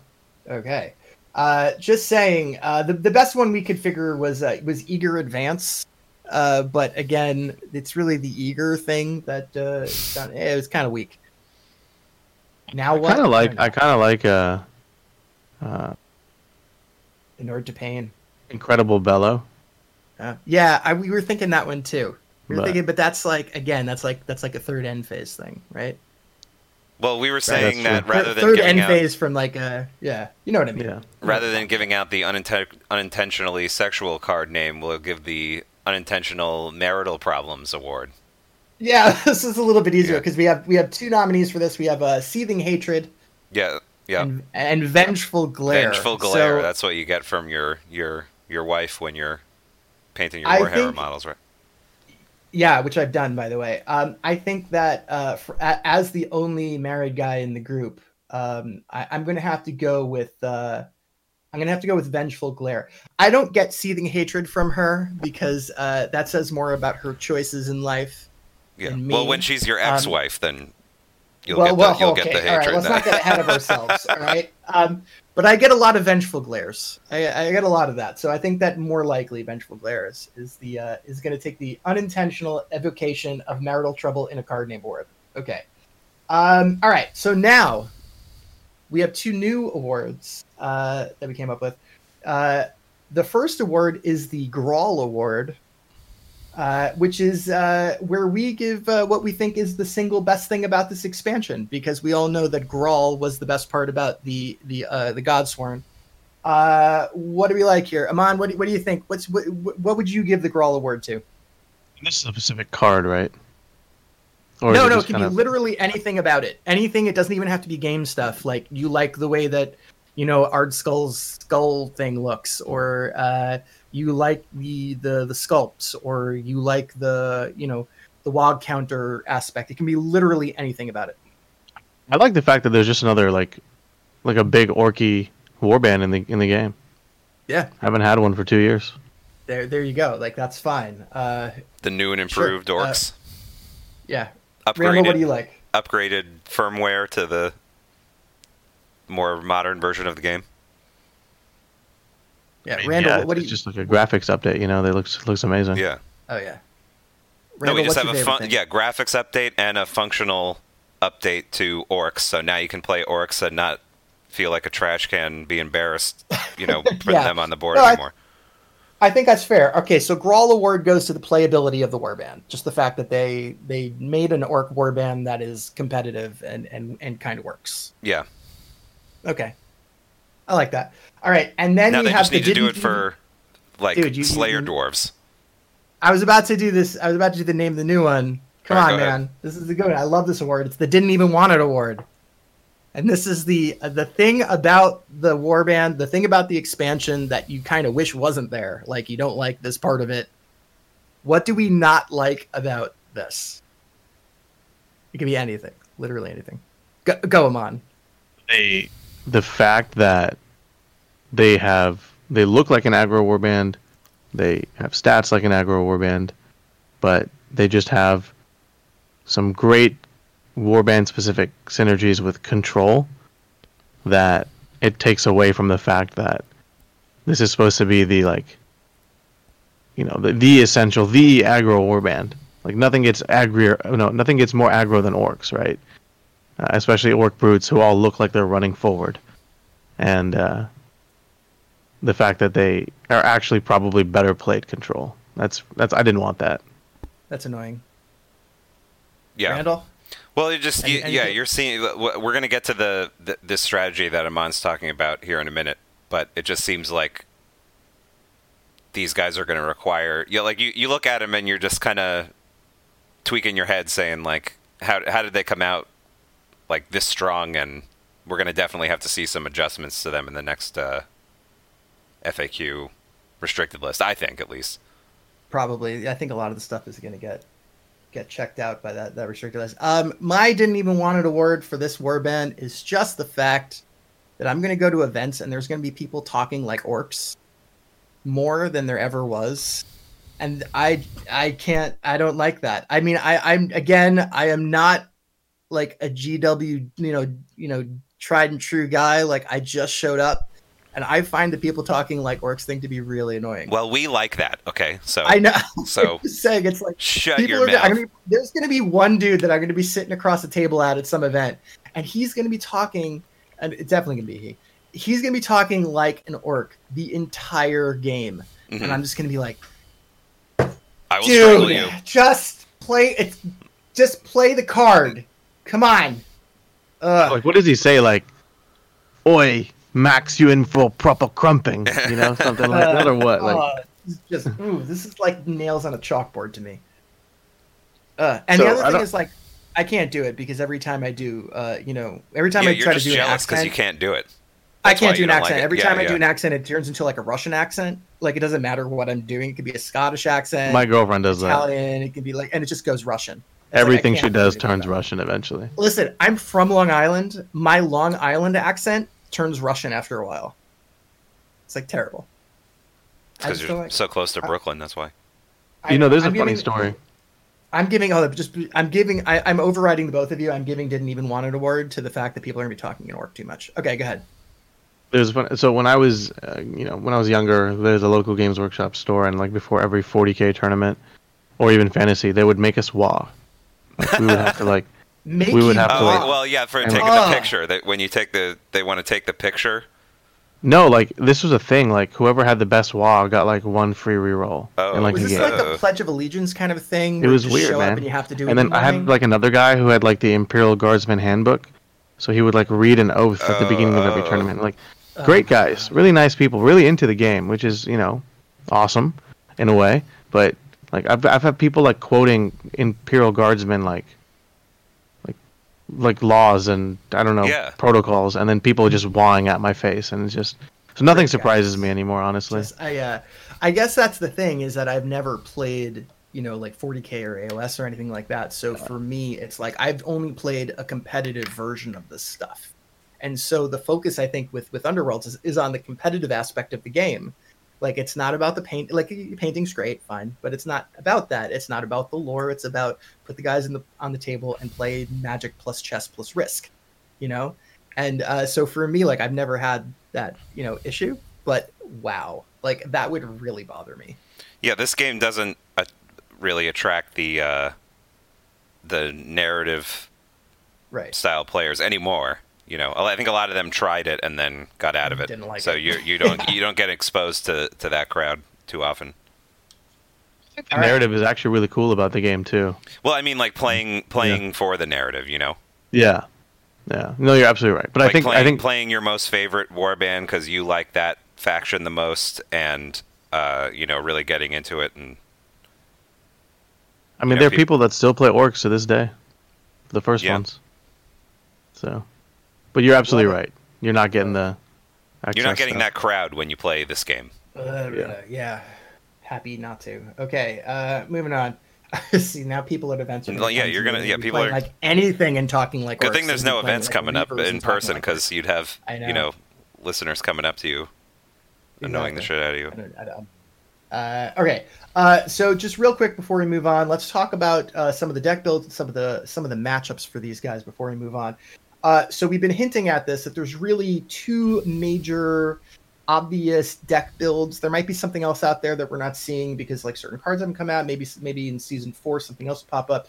But as it stands right now, that we have the entire season three uh, out and in your card sleeves. Uh, the two that we thought we saw, and Aman, help us out here. We see uh, aggro and we see control. So let's talk about aggro first. Um, if you're playing aggro, uh, what do we what do we have to have in this deck? So movement and accuracy, right? Any anything that can help you get to the opponent and then hit them easier is like so, so so required. Sure. And and uh, as far as like uh, objectives go, like we were talking about how hidden purpose and now what and got it boss are actually still pretty good with these guys, even if you're playing aggro, because it's a little bit of passive glory to kind of get the train rolling. Um, we also like show of force with these guys, especially Show if of you're Force is the so aggro good. version. But to be honest with you, I was playing show of force with the um, with the control version of the deck, and it was fine. It still worked. I got it every time. Just have to kind of wait a little bit until there's a little bit extra glory to, to throw stuff on a guy, but you'll still score it for that. Yeah, Yeah. Well, and they seem to be designed for doing going this route. You know, when you look at the cards and you look at the the fighter, you know, the the, the fighter cards and the the faction cards, they seem to be slanted towards this strategy at first when you look at them. at, at first, right? So we got Spectral Wings, Malkin Grace. We said for accuracy stuff like Strength of Terror, Haymaker, Potion of Rage. We still like Inured to Pain, of course. Berserk Fortitude's always good. It's a get out of kills free card, uh, especially if you have the WOD counters do it. Night, you you said you like the idea of putting Nightmare in the Shadows in. Come on. yeah. So I think Defend your- defend my position. I, I, I, thi- I think it's defensible. You're but- but, saying like, put for our listeners, go ahead. distraction and nightmare in the shadows in at the same time. Yeah, I think I think that's so good, right? So, w- great thing about so first of all, you're slow, so you got three movement, and then you know you have helps with that. Yeah. you know, eager advance is you know probably going to go in, so you can kind of cheat that movement. But the best part about this game uh, or one of the strongest cards in this game ever printed is distraction because you can manipulate your opponent's positioning, and they may not be able to do anything about it. So you know, a lot of times people will move a fighter, and they'll be like, "What's his range? Oh, three. Okay," and they'll just be like, you know, five hexes out or four hex, you know, whatever the outside of the threat range, and then you can cheat that. And I think being able to move them closer, you know, like if you want to do a cunning but brutal, you can move on to an, ob- you know, objective token, attack somebody. Scything attack, maybe. Yeah. Play distraction, then play jealous defense. You know, like there's so much synergy here with the distractions, and like if you look at, you know, you played a lot of Magore's, right, Max? Like you know, Yeah. back in the day, like distraction and sidestep were like auto includes at that time when you played Magore's, right? Yeah. Like end of Shadespire, early Nightvault. Um, at, at- least distraction. I don't remember what else I had in that deck, but I mean, I could go back and look at it. But I, I Yeah. had sidestep. you know, because like, and and maybe you don't need two sidesteps, but I think it's very very worth considering taking Nightmare in the Shadows and Distraction. especially personally. now since like uncontested is out there dug in is out there you know all of that you know so if you're playing against uh you know uh, an objective uh, based warband you want to make sure that they don't land on those at the end of the rounds So yeah, and it's also also that, Quarry lot of- builds too. uh yeah i mean th- there's a lot of different things to to there's a lot of different things you could do with a distraction and nightmare in the shadows i mean it, to have two of them makes it even stronger uh again i still think that they should have restricted distraction and not nightmare in the shadows just for the people who don't want to buy the gifts pack but okay Right, and, and that's fair. Uh, but keep in mind, you can always use your old distraction.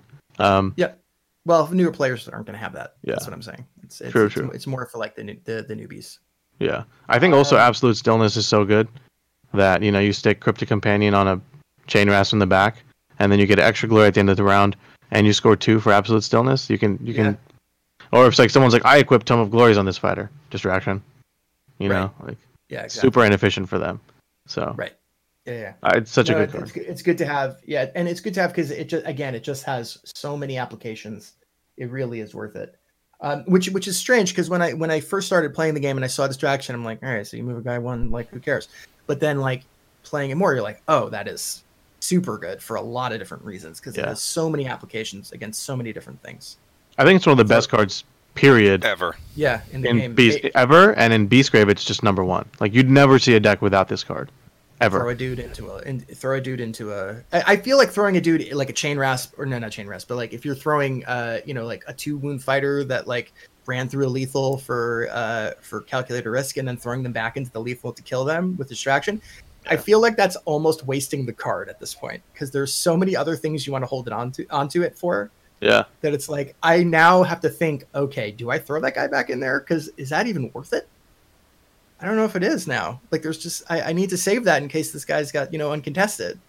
So, um, yeah, great card, great card. Um, sidestep, we said distraction, of course. Duelist speed, we like as well. Uh, real good, especially in the later phases of the game where you're already like in in the scrum. No, not you know not the card, but like you know. Well, lot of duelist guys speed really helps these guys finish out the game because, like Aman said, attacking with them more than once, you know, like if you just charge with everybody one round, that's not as good as using your cards to manipulate the their the board and making it so they can attack multiple times. Um, is where you want to be Or at with these guys. Or you could attack and then duelist speed onto an objective and score out it boss. There's Yep. like a lot of stuff you can do. Yeah. I think it's a good one.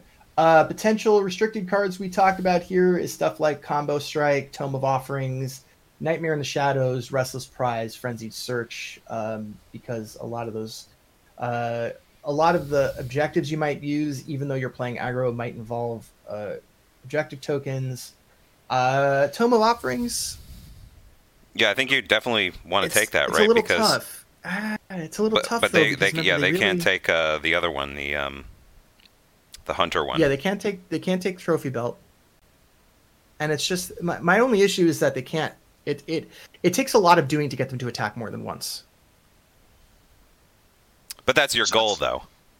That's what you're Yeah, building towards. That if you're playing I the macro. I, yeah, I mean, you'll you'll get. Uh, okay, Am- Am- Aman, go ahead.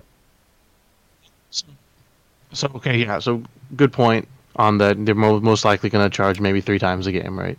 And and that's kind of their their their whole shtick. Um, But I like some of the cards that we've discussed is because like Tome of Offering, sometimes you just need that one glory. And if you're lucky, you can get two. Like on average, Tome of Offering probably gets you one to two glory a game. Yeah. Uh, maybe 1.5 is like the average number. Um, and but it's something you would definitely consider, right? You consider it when you build any aggro deck. He's like, can I fit Tome of Offerings in here? I think the Amberbone weapons really help offset that. So like maybe you can take the spear and the mace to kind of help alleviate some of that early attacks or maybe mid mid mid game attacks. Um, but I think it's something you definitely worth consider. Like, you know, you can even on Magore, like you put Tome of Offering on him, right, or Ribtooth, because you Yeah, just want probably. that one to two potential extra glory. Amberbone really throws that on its head because you probably get a better attack along the way as well, right? And it's the same thing, but it's a it's a potential. That's the whole point of this this list, right? Is we consider it. It may not make the cut. Play but, around with uh, it, see if it see if it you get a lot of value out of it, and you, Yeah. you don't cut it. Well, I like. Actually- Oh, go ahead. No, you got it. I, I like Amberbone weapons in better in warbands where it actually upgrades their attack like significantly. Whereas with the with these guys, it doesn't necessarily, except give them extra range with like the spear maybe or the axe. Because these guys, their attacks are already really good. And I think you know, as we've seen going on in the game in in season three, if you're playing an aggro warband, killing killing half of your opponent's models and scoring almost your entire deck isn't enough glory to actually win the game. Sometimes against things like Gr- Grymwatch and stuff like that. So I think Points. having Tome of Offerings is uh, if you're playing this style warband is definitely you're gonna you're gonna you got to consider that, especially since you can't take the other one the the trophy hunter Trophy belt. Yeah. trophy Sure, belt. you know, I, I agree. Trophy belt. Um, Okay. I think I think this you could maybe play for the spear because you know Yeah, They having need the that range extra would be nice. Yeah, The range would be nice. The only issue is then that kind of takes away like Sting of the Ur-Grub, and one of the other ones was like a range one attack thing if you wanted to use it. hmm Um, uh, brutal charge, I think, uh, was had to be range one. All right. Um, so that's your that's your aggro. Obviously, go in, smash face, enjoy. Uh, hope your de- Yeah. hope your dice work. Um, I do want to quickly talk about combination Okay. strike too, because it's like a card that a lot of people don't really consider anymore. But I don't. like I I think, didn't like it in oh, the first place. Like, huh? I never liked it just because with my luck, I would get combo strike either in my opening hand with no other surges, or I would get it when I only had one surge in my deck, and then when I scored that surge, I would draw up an end phase card again. Like I just got so snake bit by that card that even though I know it has value, I just just law of averages did not work on me. So that's why I just don't play it. I'm not saying it's a bad card. I'm not saying it's not worth a restricted slot. I'm saying I'm never going to take it because it doesn't work for me. But as you were, I think I think I think that's a very good point, and especially in a six surge meta or deck style, like it's definitely limited. Um, I think these guys need solid end phase scoring, and I think they have some really good surges. You know, now what slash hidden purpose, show of force, got it, boss. Like if you can get those out, um, and you you know, I guess luck is on your side when you draw a little bit. that's that's just the reason why. Yeah, Yeah, I, I love that card. That was in every single one of my decks I ever made until it got restricted, or until Beastgrave happened, really. So, yeah, something worth considering for sure. All right, cool. Uh, do you go? Do you guys want to move into this control build? yes, definitely. This Ready is to do it? this is Okay. the this is the big thing that where This is- was where yeah. all our concerns come from. Yeah, well, I, I tried this at the at the at the webcam tournament, and um, I, I would say it worked pretty good. Uh, the reason why I lost three out of four rounds is just because of just stuff that happened at the end. Just really great dice rolls from my opponent. Um, one pilot error against JD where I forgot to run away, um, and then the other game where uh, I, I should have won and I scored all the stuff. He was playing Thorns, so he outscored me twenty two to twenty one you know it was like it, it was all like like small stuff like this so i don't know if like Right, i think i saying. think that the version that i had was actually pretty good because i was scoring in the mid to high teens and again into the 20s every time um even if even you know even if the my my my caddy died but like i feel as though uh I feel as though there's there's definitely something here. So so the the the deck is that you play Avatar, The avatar of the all the. Avatar upgrades. Yeah, all the all the all the upgrades, right? Which I love. Tomes, and also to the end. All right, so you're playing all three of these things. Uh, Acolyte of the Katophranes. Um, what you do not play, though, and Aman, uh, correct me if I'm wrong, is you don't play Tome of Vitality and you don't play uh, Tome of Offerings because you need the restricted slot for your draw engine. Um, Yeah. And some passive glory. Um, so we had, uh, uh, so I was playing, uh, my three were Acolyte, Calculated Risk, Frenzied Search. Um, but we also thought maybe Restless Prize, maybe Sudden Growth to keep your Tome Caddy alive uh, Cryptic Companion because your Tome Caddy will likely be standing on an objective with Tome of Glories for a lot of it.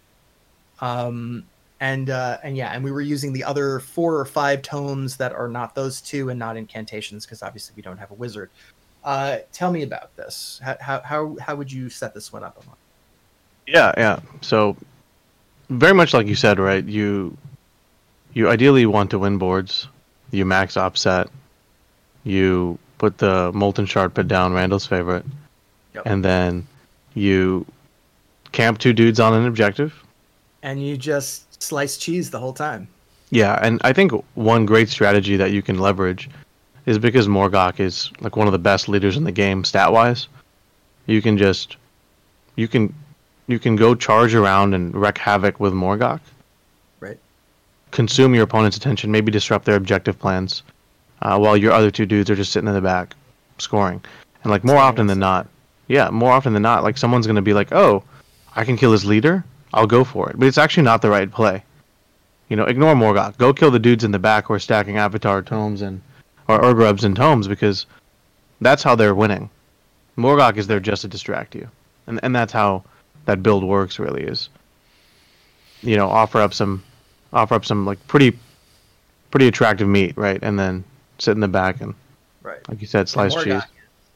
Is attractive meat. Let me tell you. Well, he's just so Um, strong on his own that you you don't really need like the the problem you run into when you play these tome decks is you're taking away a lot of your best upgrades to play these cards that don't really do anything. You know, like you look at your opponent's hand or whatever, or you you know the tomes don't really do much. couple times, it was fun. Yeah, yeah, but I mean, like they don't they don't do much, right? So like they're not giving you extra damage, health, anything like. Well, the the health one does, um, but you said Yeah. you don't play that one. That was but another, Morgok that was is so one that I used strong. Yeah, Morgok is so strong on his own that without any upgrades, he can still, you know, fend off your opponent's entire warband before he dies, and then you're able to, you know, get, you're able to to suit up one of your people with all the tomes and the the avatar. Aman, Yeah. who's your tome caddy? I think Ardskull. I think so too. That's it. He's the guy I was using. He's the His, um, least efficient he's the least in terms of efficient, I agree. attacks. Yeah. So you you put it on Ardskull. I think there's a case where like if you're playing against Wild Hunt or maybe like uh, Aggro Gits or Grymwatch, like anything with good movement that can reliably take one of your fighters down, I think it's a very good idea to split your Avatar and your Tome upgrades. Got it. So maybe Yeah. like you know whichever one has inured to pain on it, give him the tomes, and then the other one give him the Avatar, uh, because if you lose one of them, you can still Yeah. get Pat Glory through the other card. But if you if you put all your eggs in one basket, you know, historically speaking, that's never worked out. Right. Unless Uh, you're or, Hrothgorn. or at least right, or at least it's like dangerous. Um, I, I see that now. Now, I was originally playing uh, where I had all three of these big cards. I had Acolyte, Avatar, and To the End. I took out To the End, which I think there's a case for because I found there were a couple times I would like do the card draw simulator, you know, to see what would come up where my opening hand, which by the way, you can't, if you get these three cards in your, any one of these three cards in your opening hand, it is tough to toss. But there were some cases where I was getting two and some cases where I was getting all three. And I felt like because your win condition is Avatar and Tomes, that's where you're going to get all your glory from, to the end became a little expendable. And so I think that uh, if you're going to do it this way, you have to kind of, you have to kind of figure out if to the end is really worth it to put in there. Y- Yeah, I think you- that's like I had the draw engines in there anyway. Like I'm I'm I'm planning on getting through my deck because I want all the tomes and all the avatars to come up. But just from a gum up your uh your uh your objective deck, I think to the end is maybe not something you put in here. It's definitely greedy, right? It's very greedy. Like your worst hand, as you mentioned, are those three cards, and and there very well be made, very well maybe times where you draw all three in your opening hand, but you still keep it. You toss to the end, and you kind of go about your game plan. Um, Yeah. The to the end synergy is just nice because you're going to draw through your deck because you need all those cards. So as you mentioned, you have that synergy anyways. If you don't like it, you can you can you know, and it just really depends. You can switch it out for something else. The challenge is that like I don't know if there is much any much, better else out there. I think what I put in was uh, singled out in its place, so it was one less glory, but I'm scoring it all the time. Right. And and that's certainly something you can consider. Right. But I mean, I guess my question to you is if you draw acolyte, avatar and singled out, it's just equally as bad a hand. Yeah, yeah. Right. but it doesn't yeah no i guess you might be right yeah and the other thing that i noticed as i was playing with it uh, is that there were games where i was completely drawn out before the third round even started you know because i had And you can score to the end in like the second round. That's right pretty crazy. yeah yeah, you know? yeah. so i don't know I, I think that there's i think that there's a, a reason not to put all three in there um, because uh, look look here's the thing you're definitely not going to score it in the first round all three of them you can't like it's it, it i think it's next to impossible you'd have to get really lucky with your glory uh uh with kills and and your you know avatar like like pulling all the avatar things and putting them all on one guy scoring in the first round very unlikely to happen so um, that was the reason why I took out to the end. I just felt like it might gum up my hand too much. Well, ac- but acolyte of that Katophranes you can't do yet. That's in the third end phase. We cannot. Yeah. And then, Sorry, what and did I then say? the avatar. What you did I can't. say? You just get the the only one you could possibly get in the first in the first phase would be the avatar. Avatar. If you got Yeah, if really you're lucky, really lucky. and if you got lucky, you had all three and the objective, Got some and kills. you got you you were able to play them all in the same round. And, Right, and if I you're don't, I don't think it's control, you're not mathematically looking for that. possible to to get uh, to the end in the first round, right? I don't I don't uh, you mulligan and then you go down to what fifteen, and then I don't think you can, or you go down to ten. I don't know. Can you draw ten cards and You would have ten left if you mulliganed once. yeah? But Can then you draw what do you ten mulligan? cards in one round? yeah, you can do if you did frenzy and quick search. Oh, that's, okay, yeah. You know, that's And then Yeah, but all then what are you draw mulliganing all your in the actions. first five cards. The And thing is you that need it's you need a natural truce too. Yeah, which I threw in. I hate that card, but if you are doing, I hate that card by itself. But if you're playing to the end, or if you're trying to draw through your deck, you, you kind of need to take it. It's like a necessary evil. I think. It's certainly one of the cards that helps with consistency, which again, which is why I think just sticking to the end in there is is solid. I mean, if you if you're really against it, and you're not already taking digging deep, you can take the digging deep, right? I think I had digging deep also. No. Um, all right. So the So- objective so- deck is very different for this deck than it is for the uh, the aggro. Very very much so. Yeah. Very very much so. Dick, Yeah, you yeah. probably have show of force, hidden purpose, and now what in this deck as well. Yeah, I did. But aside from that, it's quite different. I think. All right. Uh, let's talk about matchups. So let's start with the with the aggro version, and then we'll talk about the control version. So if you're playing the aggro version, where you're just trying to go in and smash face, and and you're sitting down at the table, what do you want to see across the table from you? Yeah, you want to see probably less punchier aggro. I think. Um, I think this warband can really brutal, brutalize and bully other warbands who want to fight you. Um, I think that is.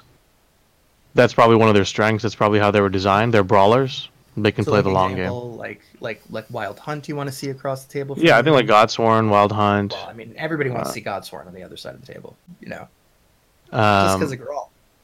I think Yeah. maybe like a, Smash you in the face, but good doggy. I I wouldn't even mind Magore's honestly. Um, but I've I- played that yeah. matchup, Oh, and they Magor cleave though. Cleave is nasty, so nasty. Really and I think I think they just trade better, honestly. So actually, if I'm being I mean, I- honest, like I played the control version against Magore's when I- when I played against JD and he got me, but it was only again I should have just run away, like because I, Yeah. I had my win condition. the the challenge with this warband is that they aesthetically and and even by the community and, and probably by the designers, they want to be so aggressive. They want to be the quintessential aggro warband. But they just don't have that universal support. Figured it out, yeah. So they just honestly like if you're playing aggro, you want to see you want to probably play against someone who probably wants to fight you Yeah. and then and then maybe like an objective warband that you just charge three times and that like ruins their game plan, right? Uh, but even then, like I've I've played I've practiced these matchups just to see like aggro Hrothgorn destroys like aggro Krushas. Like there's just if you Yeah, miss one attack, you're done, right? Right, because then he's gonna kill you. He's gonna And then inspire, inspire, exactly. And then he's like he's gonna And like go up to Hunter's Talisman health, on yeah. him is stupid. Hunter Kitty's Talisman's gonna come in. Yeah. I know that card. You know? come on, man. And then like That's- Rippas, I've I've you know I've been playing with Gerard a lot, and Gerard has been trying to make crush aggro Krushas work, and so he's like play other aggro. So I was like, all right, I'll play Rippas, and like the Rippas just because they just physically have more attacks because of the Snarlfang attack. So if one or two of them goes through, you've won the game. Because they'll charge you once, you know they'll hit you for three, maybe four, but then when you charge, you get two attacks, right? So it's actually really tough for these guys. I don't know if aggro does have a good matchup because, quite candidly, I don't know if it's good enough. Yeah, Honestly. scoring it on Well, you're of it, taking you're thing, taking a huge risk by playing aggro. You know, you're you're leaving your your success in the hands of the dice, your opponent's dice. You know, if they get a couple crits, even if you you you play perfectly and you roll well, if they roll a couple crits on defense, you're you can get kind of screwed if all your objectives Spell. require you to attack. Um, and then your th- this control style is just more reliable, right? Oh, If you if you were to play hundred games, you definitely win way more you'd have a higher win percentage with the control style than with the aggro just because of the nature of the, the randomness of the, the dice and everything. Yeah, we got to get JD on that uh, statistic analysis. Yeah. You know, Get his s- to calculator see if out. there actually is a difference. You, you know, and if you ask him, you know, I was hanging out with him yesterday. Like, you know, we talked about Krushas. Like, we we were just talking about it in general, and he was like, "Dude, I just don't know if they're good enough." And I was like, "Dude, I completely agree. Like, they, like, it's weird because like in this matchups, like you know, with this, you know, we're looking at it what we've written. It's like, you know, they're good against aggro, but they're also like bad against like hyper aggressive, you know, aggro as well. Because like they like wild hunt can they just have three movement. So compounded with the weaknesses that randall mentioned you have three movement. The board you can lose the game off board setup. On, on the board, yeah, it's that's true. there's like playing this game and spending 33.3% of your activation efficiency or economy on just moving up the board is is not worth it. Well, what I'm saying is if, if you're playing the aggro style deck for this warband, y- what you want to see across the table from you is a warband that has some objectives in their deck that requires them to interact with you. They have to get close enough to you to do something. They have to attack you. They have to try to get your objectives, something like that. Um, what you don't want to see is somebody who puts all their objectives in the back, deploys in the back, does the diagonal board deployment, you know. So And then you have to playing against extra uh, like a flex or another aggro warband is going to give you the best chance of, of winning. I think. exactly You know, you might not. 100%. You know, the the you know with with Magore, you know, Magore might run up and slap you with with cleave. You know, but at least he's not you know running away the whole time, and you have to spend half the game running at him to to even do anything.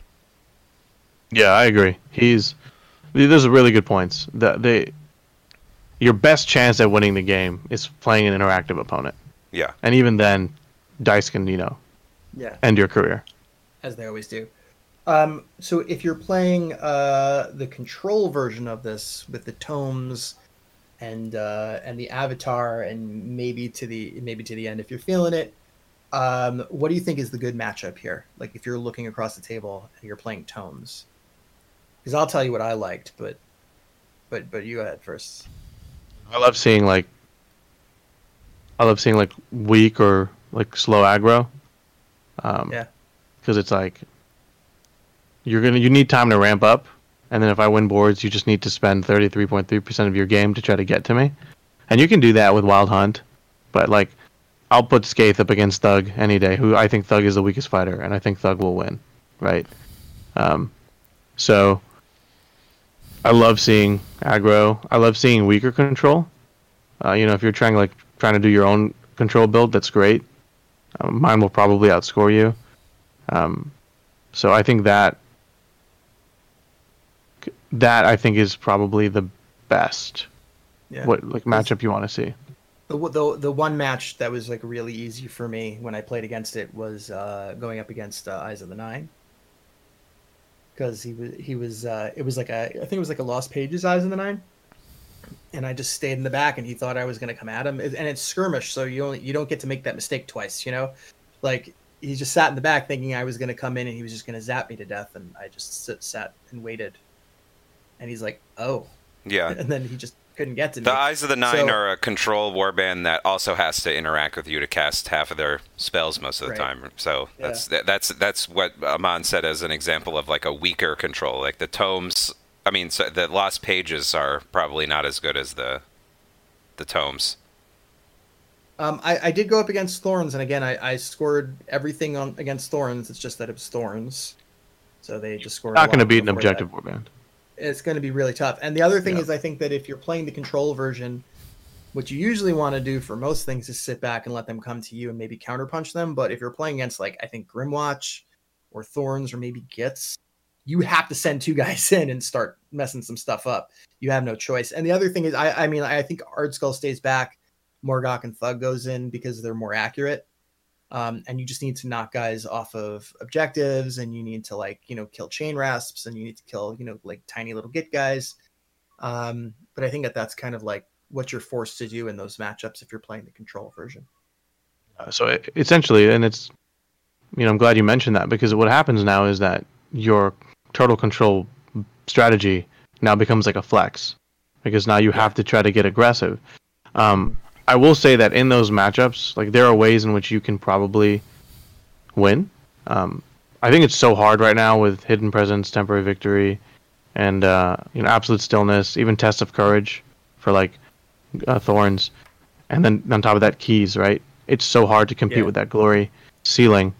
But if you can get that disruption game, if you can time your mischievous spirits, your distraction, your nightmare in the shadows, that's why I put even restless prize as a potential restricted card because that can win you a game, right? You deny Yeah. supremacy, you deny uncontested. Actually, in that game that I lost against Thorns, the reason why I lost it, now that I'm looking back at the game, was that I didn't hold mischievous spirits long enough. I use it um kind of suboptimally. Like I did it Yeah. to like just poo poo uh like a temporary victory, which is just gonna get eventually anyway. So it's like it wasn't really worth doing.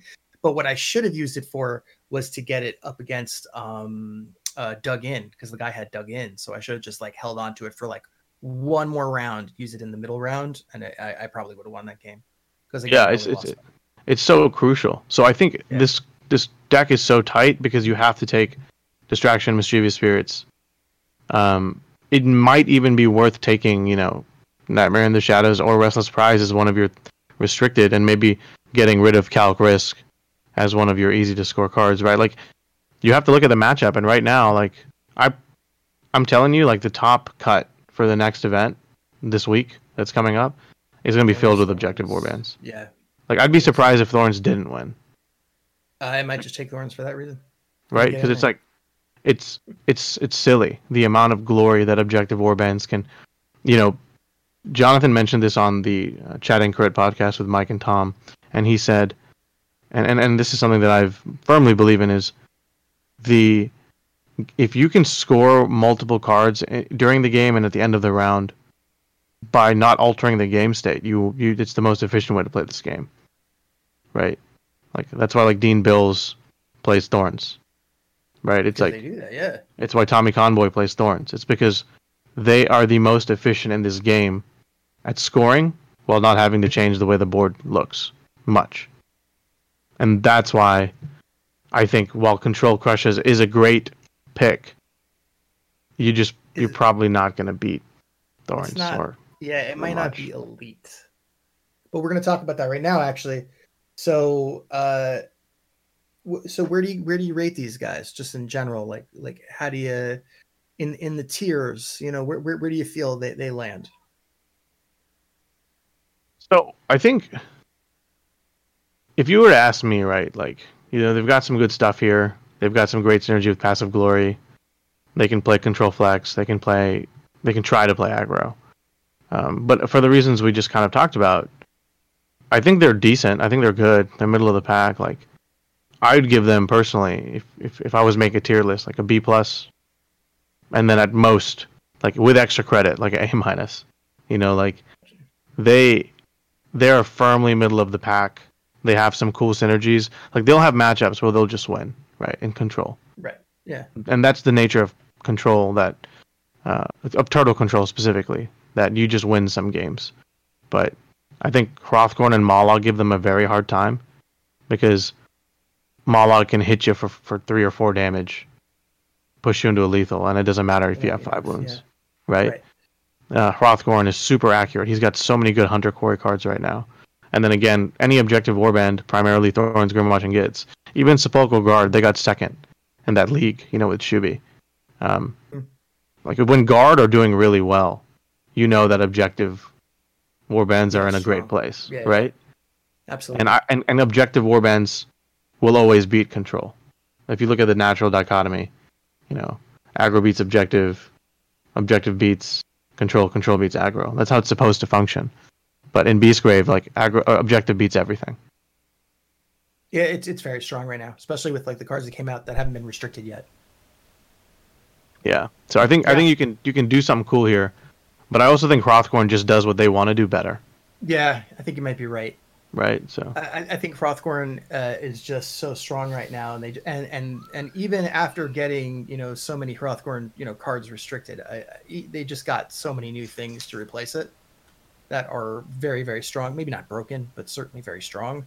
Um, and I think Hrothgorn's back in there. Yeah. What do you what do you think happens after they start restricting stuff? Do you think Krushas get a little bit more competitive, or I think it depends on what they restrict. And while we can never say for sure, I think the biggest I think in order for Krushas to play the way that you want them to play, I think how they were intended to play is you need more end phase aggro support. And I, I don't think we're getting that in I don't know, we're actually not going to get that in Beastgrave because Arena Mortis is no objectives, right? So um, I don't know. We haven't Well, seen it yet. well, it says it Oh, on the we- oh, Warhammer community oh, site. because- Yeah. Gotcha. So there's no objectives there. Uh, it's it's just power and uh, upgrades. So I don't know. Um, probably next season, maybe hopefully, but I just don't know if they're an elite contender in this season. they're certainly fun. They're certainly they certainly work. Um, I don't think that they're like low tier at all. I, I would agree with you. I think they're like a B plus, maybe an A minus in the right conditions. Um, I don't think they're S tier. Their their their defense is just not strong enough. It, it's it, on paper it looks like their defense is really good because they have extra wounds. Actually, I you know my guys were getting killed like a lot. Wasn't that hard? This is So- all it takes, man. Yeah, the one that's it. shield is Yeah, it's just not a lot. tough. All right, cool. Uh, so I feel like we've we've covered pretty good. Uh, but Aman, it is the last segment of the show, uh, and after all that, uh, you know, we always say the uh, the guest gets to do our keys to salvation if we have a guest. So, uh, what's your key to salvation for us here? Yeah. Um, so I think a lot of the ones that I kind of live by have been mentioned previously. So one thing that I don't think we've uh, you guys have talked about yet is, you know, I think whenever you play any game, you have your own superstitions, you have your rituals, right? Like you have your little things that you do to make sure that it kind of helps you maybe get in the zone or sense of familiarity, despite the fact that you might be in another city, you know, playing against people you never played against. Um, so I've got a couple that I abide by everywhere I go uh, and it just helps me like maybe believe I'll roll better sometimes, or or maybe you know, um, It gets you in a it gets you in a positive mind state. Though, Yeah, it just- it actually just really like- important. absolutely. You know, You know, one of the No, I was just gonna say like uh, pitchers and like hockey goalies do this. They're really superstitious. They have certain things they need to eat before they, they play a game. They have certain stretches they have to do or whatever it is. They have certain socks they have to put on in a certain order or whatever it is. But it lets them like kind of mentally get in the game. So I understand what you're saying. The rituals are actually really important. No, absolutely, and and, and it's all superficial, right? It's it's probably all mental, but creating a sense of familiarity again, I think is so important. And then especially in these events, like if you're gonna make it to the upper upper tables, like it's all it's stamina. It's it's mental fortitude that you require and to have a sense of like I don't really need to think about what I'm doing right now because it's so natural and I do it every time. I think that's so important. So, So- what I do, What are some things you do? Go ahead. yeah, I don't share a dice box. Um, No. I don't. I say Mm-mm. they're like people like, can I roll in here? I'm like, no, please don't. No. You know, No, you um, don't roll in here. This is no, no, no. Crusader territory. That's right. That's right. Uh, don't touch my dice.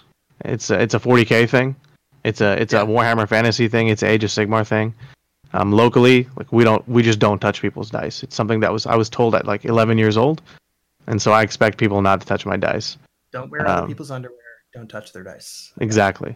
You know, and if and if you know if if you think I'm rolling hot, you know, let me know and I'll pull up another pair of dice. But you know, just don't don't touch my dice. Um, I won't touch yours. Like if someone leaves their dice in the middle of the board, I'll be like, hey, can you please pick up your die so I can move my fighter? Right. like I, I, I won't touch theirs. I don't want to touch yours either. Like you Which, know, by the way, is really great in the era of coronavirus. Like you True. probably shouldn't be touching other people's dice anyway. But uh, yeah. yeah, that's Yeah. good. What else? Um, I always shuffle into piles of four. So when I am shuffling my deck, uh, you know, I'll do four piles of four, and then I'll like kind of mash them together, and then I'll start shuffling them like this. Um, when I say shuffle like this, I guess I'm sharing video with Max, but Right, yeah. You know, I'm doing the, the standard shuffle where you're just moving cards around. Um, but that just helps me like get familiar with it. It's really nice with your objective deck too, because it's like, you know, four four. piles of four, or four piles of sorry, three piles of four. Um, Right. And the power deck, I always get annoyed because there's always two extra that I just kind of stick randomly. But again, you know, that's just something I always do, no matter what. And then Yeah, the last thing is, five. Okay. Because you have Well, 20, that's what, you're playing with 22? You're playing with 22? No, no. So I, I play with 20, so I'll have two Right. extra. It should, it should be perfect. Is it?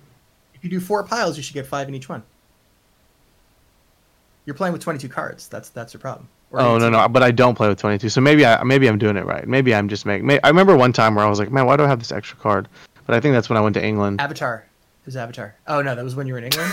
Yeah, because I ran 11 objective, uh, 11 upgrades, 10 All the gambits. upgrades. Got Yeah. it. Um, and then the last thing I do is I'll always have an opponent cut my deck. Um, Always. So they Always. can't touch your dice, but they Well, must touch your cards. Yeah, that well, that's important though because if if you're if you if you ask your opponent to cut your deck and then they do it, then they can now not give you any bullshit saying you're cheating or you you stacked your deck in a certain way. You know. yeah. Yeah, I, I was accused one time. Offer it. Yeah, I was accused one time, and that really, really upset me because I was like, you know, it wasn't even a close game. Like it's like you're usually looking for a reason to say that I played unfairly. So when, even now, when my opponents will be like, I don't like some people like I don't want to cut your deck. I don't want to give you good cards. You know, like they're like every time I cut someone's deck, I like lose. I like I, I give them a good hand. So I'm like, okay, well if you don't want to cut my deck, because that's their superstition, right? I say, okay, I respect your superstition. Don't cut my deck. To, can you come cut my deck? Well, yeah. I mean, it's just it's just Somebody's got to do it. yeah. You have to Somebody give, you have to to offer it to them, right? And then some people won't even do it. They'll just like tap the the top of your deck, you know, or Right. something like that. But once Yeah. once you offer it to your opponent to do something, then th- that should, I mean, in theory, prevent them from calling you on cheating or something like that. They had they had their opportunity. Yeah. They didn't take it or not. Ask opponents like, "May I cut your deck?" And they say, "I don't want you touching my cards." I said, "Do you care if the TO cuts your deck?" You know, and so I just I want to eliminate all possibilities on both sides. So you cut mine, I cut yours, or the See, TO I can cut feel- both of ours. I feel that it should, and I wonder if it's actually in the directions, like in the organized play directions. I have to like look them over again. But you should definitely at least offer your opponent to cut your deck, just from a you know, just for, like from a fair play perspective, Yeah. or or to have the TO come over and do it. I don't think that you can deny your opponent a, a deck cut. That seems really shady. Yeah. Well, some people will be like, "I don't feel comfortable with you cutting my deck." I say, "Okay, well, can the TO cut your deck?" Well, usually in the tournament rules, I it'll watch say you that. cut your deck. yeah. Usually Well, in I've- tournament rules, it'll say, I know for Magic at least, in the turn, if you go to a tournament for Magic, you are required to present your deck to your opponent, and them they, they don't have to do anything with it, but you're you have to give them the opportunity to shuffle your. De- they might even, it's required in the rules that they can shuffle your deck for you. You you can't really be a Yeah, or you have to get the TO to come do it. And, and one thing I want to point out is is like another mini key to salvation is like don't be afraid to call your opponent out, right? Like Yeah. If they're playing like you know like one time I cut my opponent's deck, and then he reshuffled it and then put it back on his thing, and I didn't say anything because I was like, you know, oh that kind of sucks, like or whatever. And then he opening hand temporary victory, shifting madness in the name of the king, you know. And I was like, is that a coincidence or is that just like, you know, like I, I'm It's not gonna co- accuse this, you know. Right. It, it sounds like a coincidence anyway, but it still doesn't sit well. It did not. It did not sit well, and and I was Right. to this day it still bothers me, you know, because it was a big game. It was a very big game. Yeah. Um, and again, I would never accuse that individual of anything, but it was just like that's that's that's a that's a It twinkie feels- dick, it you know. feels weird because you weren't- Something else yeah, should happen yeah. there. Yeah, that's fair. That's So- annoying. yeah. So no, but- next but time, if that ever yeah, happens, I'm gonna say, hey, I just got your deck. You're not allowed to, you know, reshuffle it. right? Please. Or, or and now I got to cut your deck again. yeah. Yeah. No, I feel that. I feel that. All right, so I, I think we got it. So have your rituals, uh, adhere to them, and make sure that you feel comfortable with the way things are going down. Yes. All right. Well, that's I'm good on. though. I'm glad you were able to come on and explain a lot of that Yeah. because you know, th- to to some people, you know, if you if you go up to them and say, "Don't touch my dice," uh, can I cut your deck or whatever, and you have Don't these these little rituals, um, they might think that you're weird or you're like OCD or something like that. But everything has a there's a reason why you do all that stuff. Yeah. It's, again, it just makes me feel comfortable. It helps me get in the zone. Well, So- yeah, but there's other practical reasons other than just giving you peace of mind to to do it. True. Absolutely. Absolutely. And it's pretty hygienic nowadays. So. Yes, incredibly. Yeah, wash your Although- wash your but- damn hands before you cut anyone's deck. Actually, don't don't play in person stuff. Just do everything online for a little while longer, guys. Just do it. Just a little while longer. We're not there. You should yet. you should tell the guys in Canada that they're running a grand clash Yeah, in. November. Yeah, but it's in Canada, Yeah, but man. Canada, they don't have yeah. any up there anymore. They they, they did all They- the right things. they figured that out.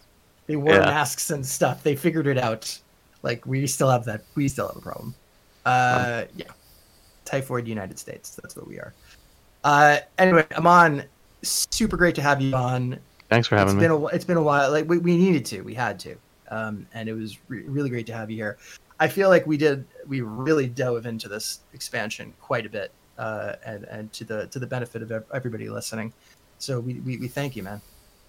Yeah, I appreciate you having me on. Um, it's something I tend to do. I talk a lot, so any anytime No, I guest anywhere, they're always like, "We're more uh, path glory time than our time." If it's good quality, it's worth the time.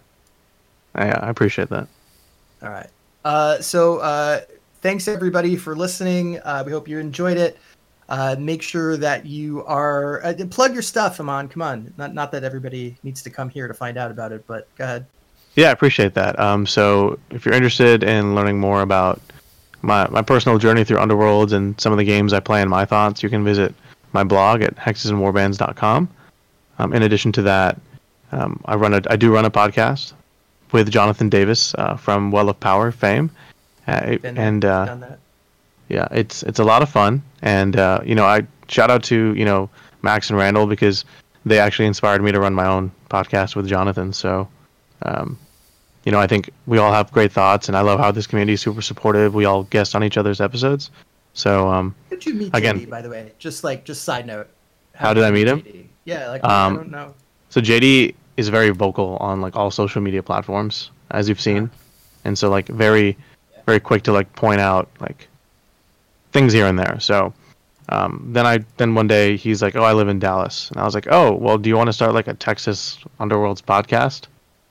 And he was like, "Yeah, I actually love that idea," and I think that's when he was really getting into the game, and it was right before Adepticon when I actually met Randall for the first time. So um, kind of worked out. And again, you know, big shout out to the people who've been doing this before we did because, uh, you know, you guys helped us or inspired us to do the same thing. We got to shout out Claim the City for starting the whole thing. That's right. Yeah. They jumped in when they when you know they disappeared and we're like, uh, there isn't a podcast. We better get in there. And then all these other great content creators popped in, and it's it's just good for the game to have a lot of people caring about the game. So we we're happy to have everybody around, especially people who are more consistent than we are. Well, I, you know, it's all with practice and your rituals. Follow your rituals. Exactly. and you'll you know. you. So so okay so so Path to Glory is the podcast. Hexes and Warbands is the uh, is the blog. Both really high quality stuff, guys. They're you're doing all of those like uh, those uh, old faction deep dives, which are great with uh, with different people from the community. We love those. Um, and uh, and yeah, just thanks for the service to the community. I guess.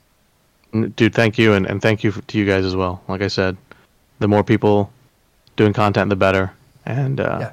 You know, be be aware, be be aware that there's discords, Facebooks, podcasts, blogs that you can listen to and read because, you know, if you really want to up your game, you know, places like these are the you know the places to do it. Exactly. And and I think that it's really important also to to listen to multiple ones because you don't want to just get like the same opinion. Like something that I do is uh, when you guys go over stuff, I make sure that I don't listen to it until after I've done my episode on it because I don't want to have this, you know, I don't want to come to the same opinion because of what you said. Like I want to come to the same opinion because that's the correct opinion. So I often like avoid listening to them like you know, Right. reading the blog which is like really tough for me to do. By the way, it's like, oh, I can't read this. I can't. No, wait, Yeah. wait, wait, don't do it. It's the same thing when when like John and Mike do early reviews. Right, I was just gonna Right. say that cards. with the because they do look. this the Steel the Steel City Underworlds blog does the card review like the second the cards come out, and I have to purposely not read those until even though I really want to, I have to purposely not read those articles just so we I can have you know fresh thoughts on the on the, Yeah, the episode, and I then mean- as soon as the episode's over, I go and I read those, and I'm like, ah, I didn't see that, I didn't see that part, I read that card wrong, or I didn't see that part on the the card, so interesting. I mean, it's it's cool being an early reviewer, but there is a lot of pressure of like messing up a card rating or like not getting something. So like you know when John and, and Mike and Jonathan they do their their stuff as well, I'm like very much like don't talk to me about the cards. I don't want to you know chat with you. I'll read your stuff after I finish, and then you know John's always out first, right? Um, so he'll just drop it, and so I'll, it's very hard to not read their stuff. Um, but I'm also a procrastinator, so I'll like I'll be like, oh, they they release tomorrow. I should probably work on my article, you know. So It's just like yeah, so I'll probably get better at that in the future. Or don't. Just do it the way you're doing. It's working out great. All right. Anyway, but Aman, thanks for coming on. Uh, as always, everybody out there, if you're going to uh, listen to any of these content creators or, or or read whatever they write, make sure that you're liking, subscribing, make sure that you're leaving you know ratings and stuff. Uh, it really helps the visibility of these podcasts, especially. Um, they come up on searches a little bit easier if they're highly rated.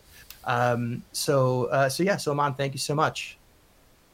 Thank you so Any much for any, me, any closing thoughts? Do you want to wog once so that we can like? You don't have to. I'm just I- saying. I will not you- wog. It'll, it'll piss me off. I mean, that's, that's like positive. No, again, thank you so much, and and uh, you know, I guess if you want to play orcs, um, read some books. At the end of the day.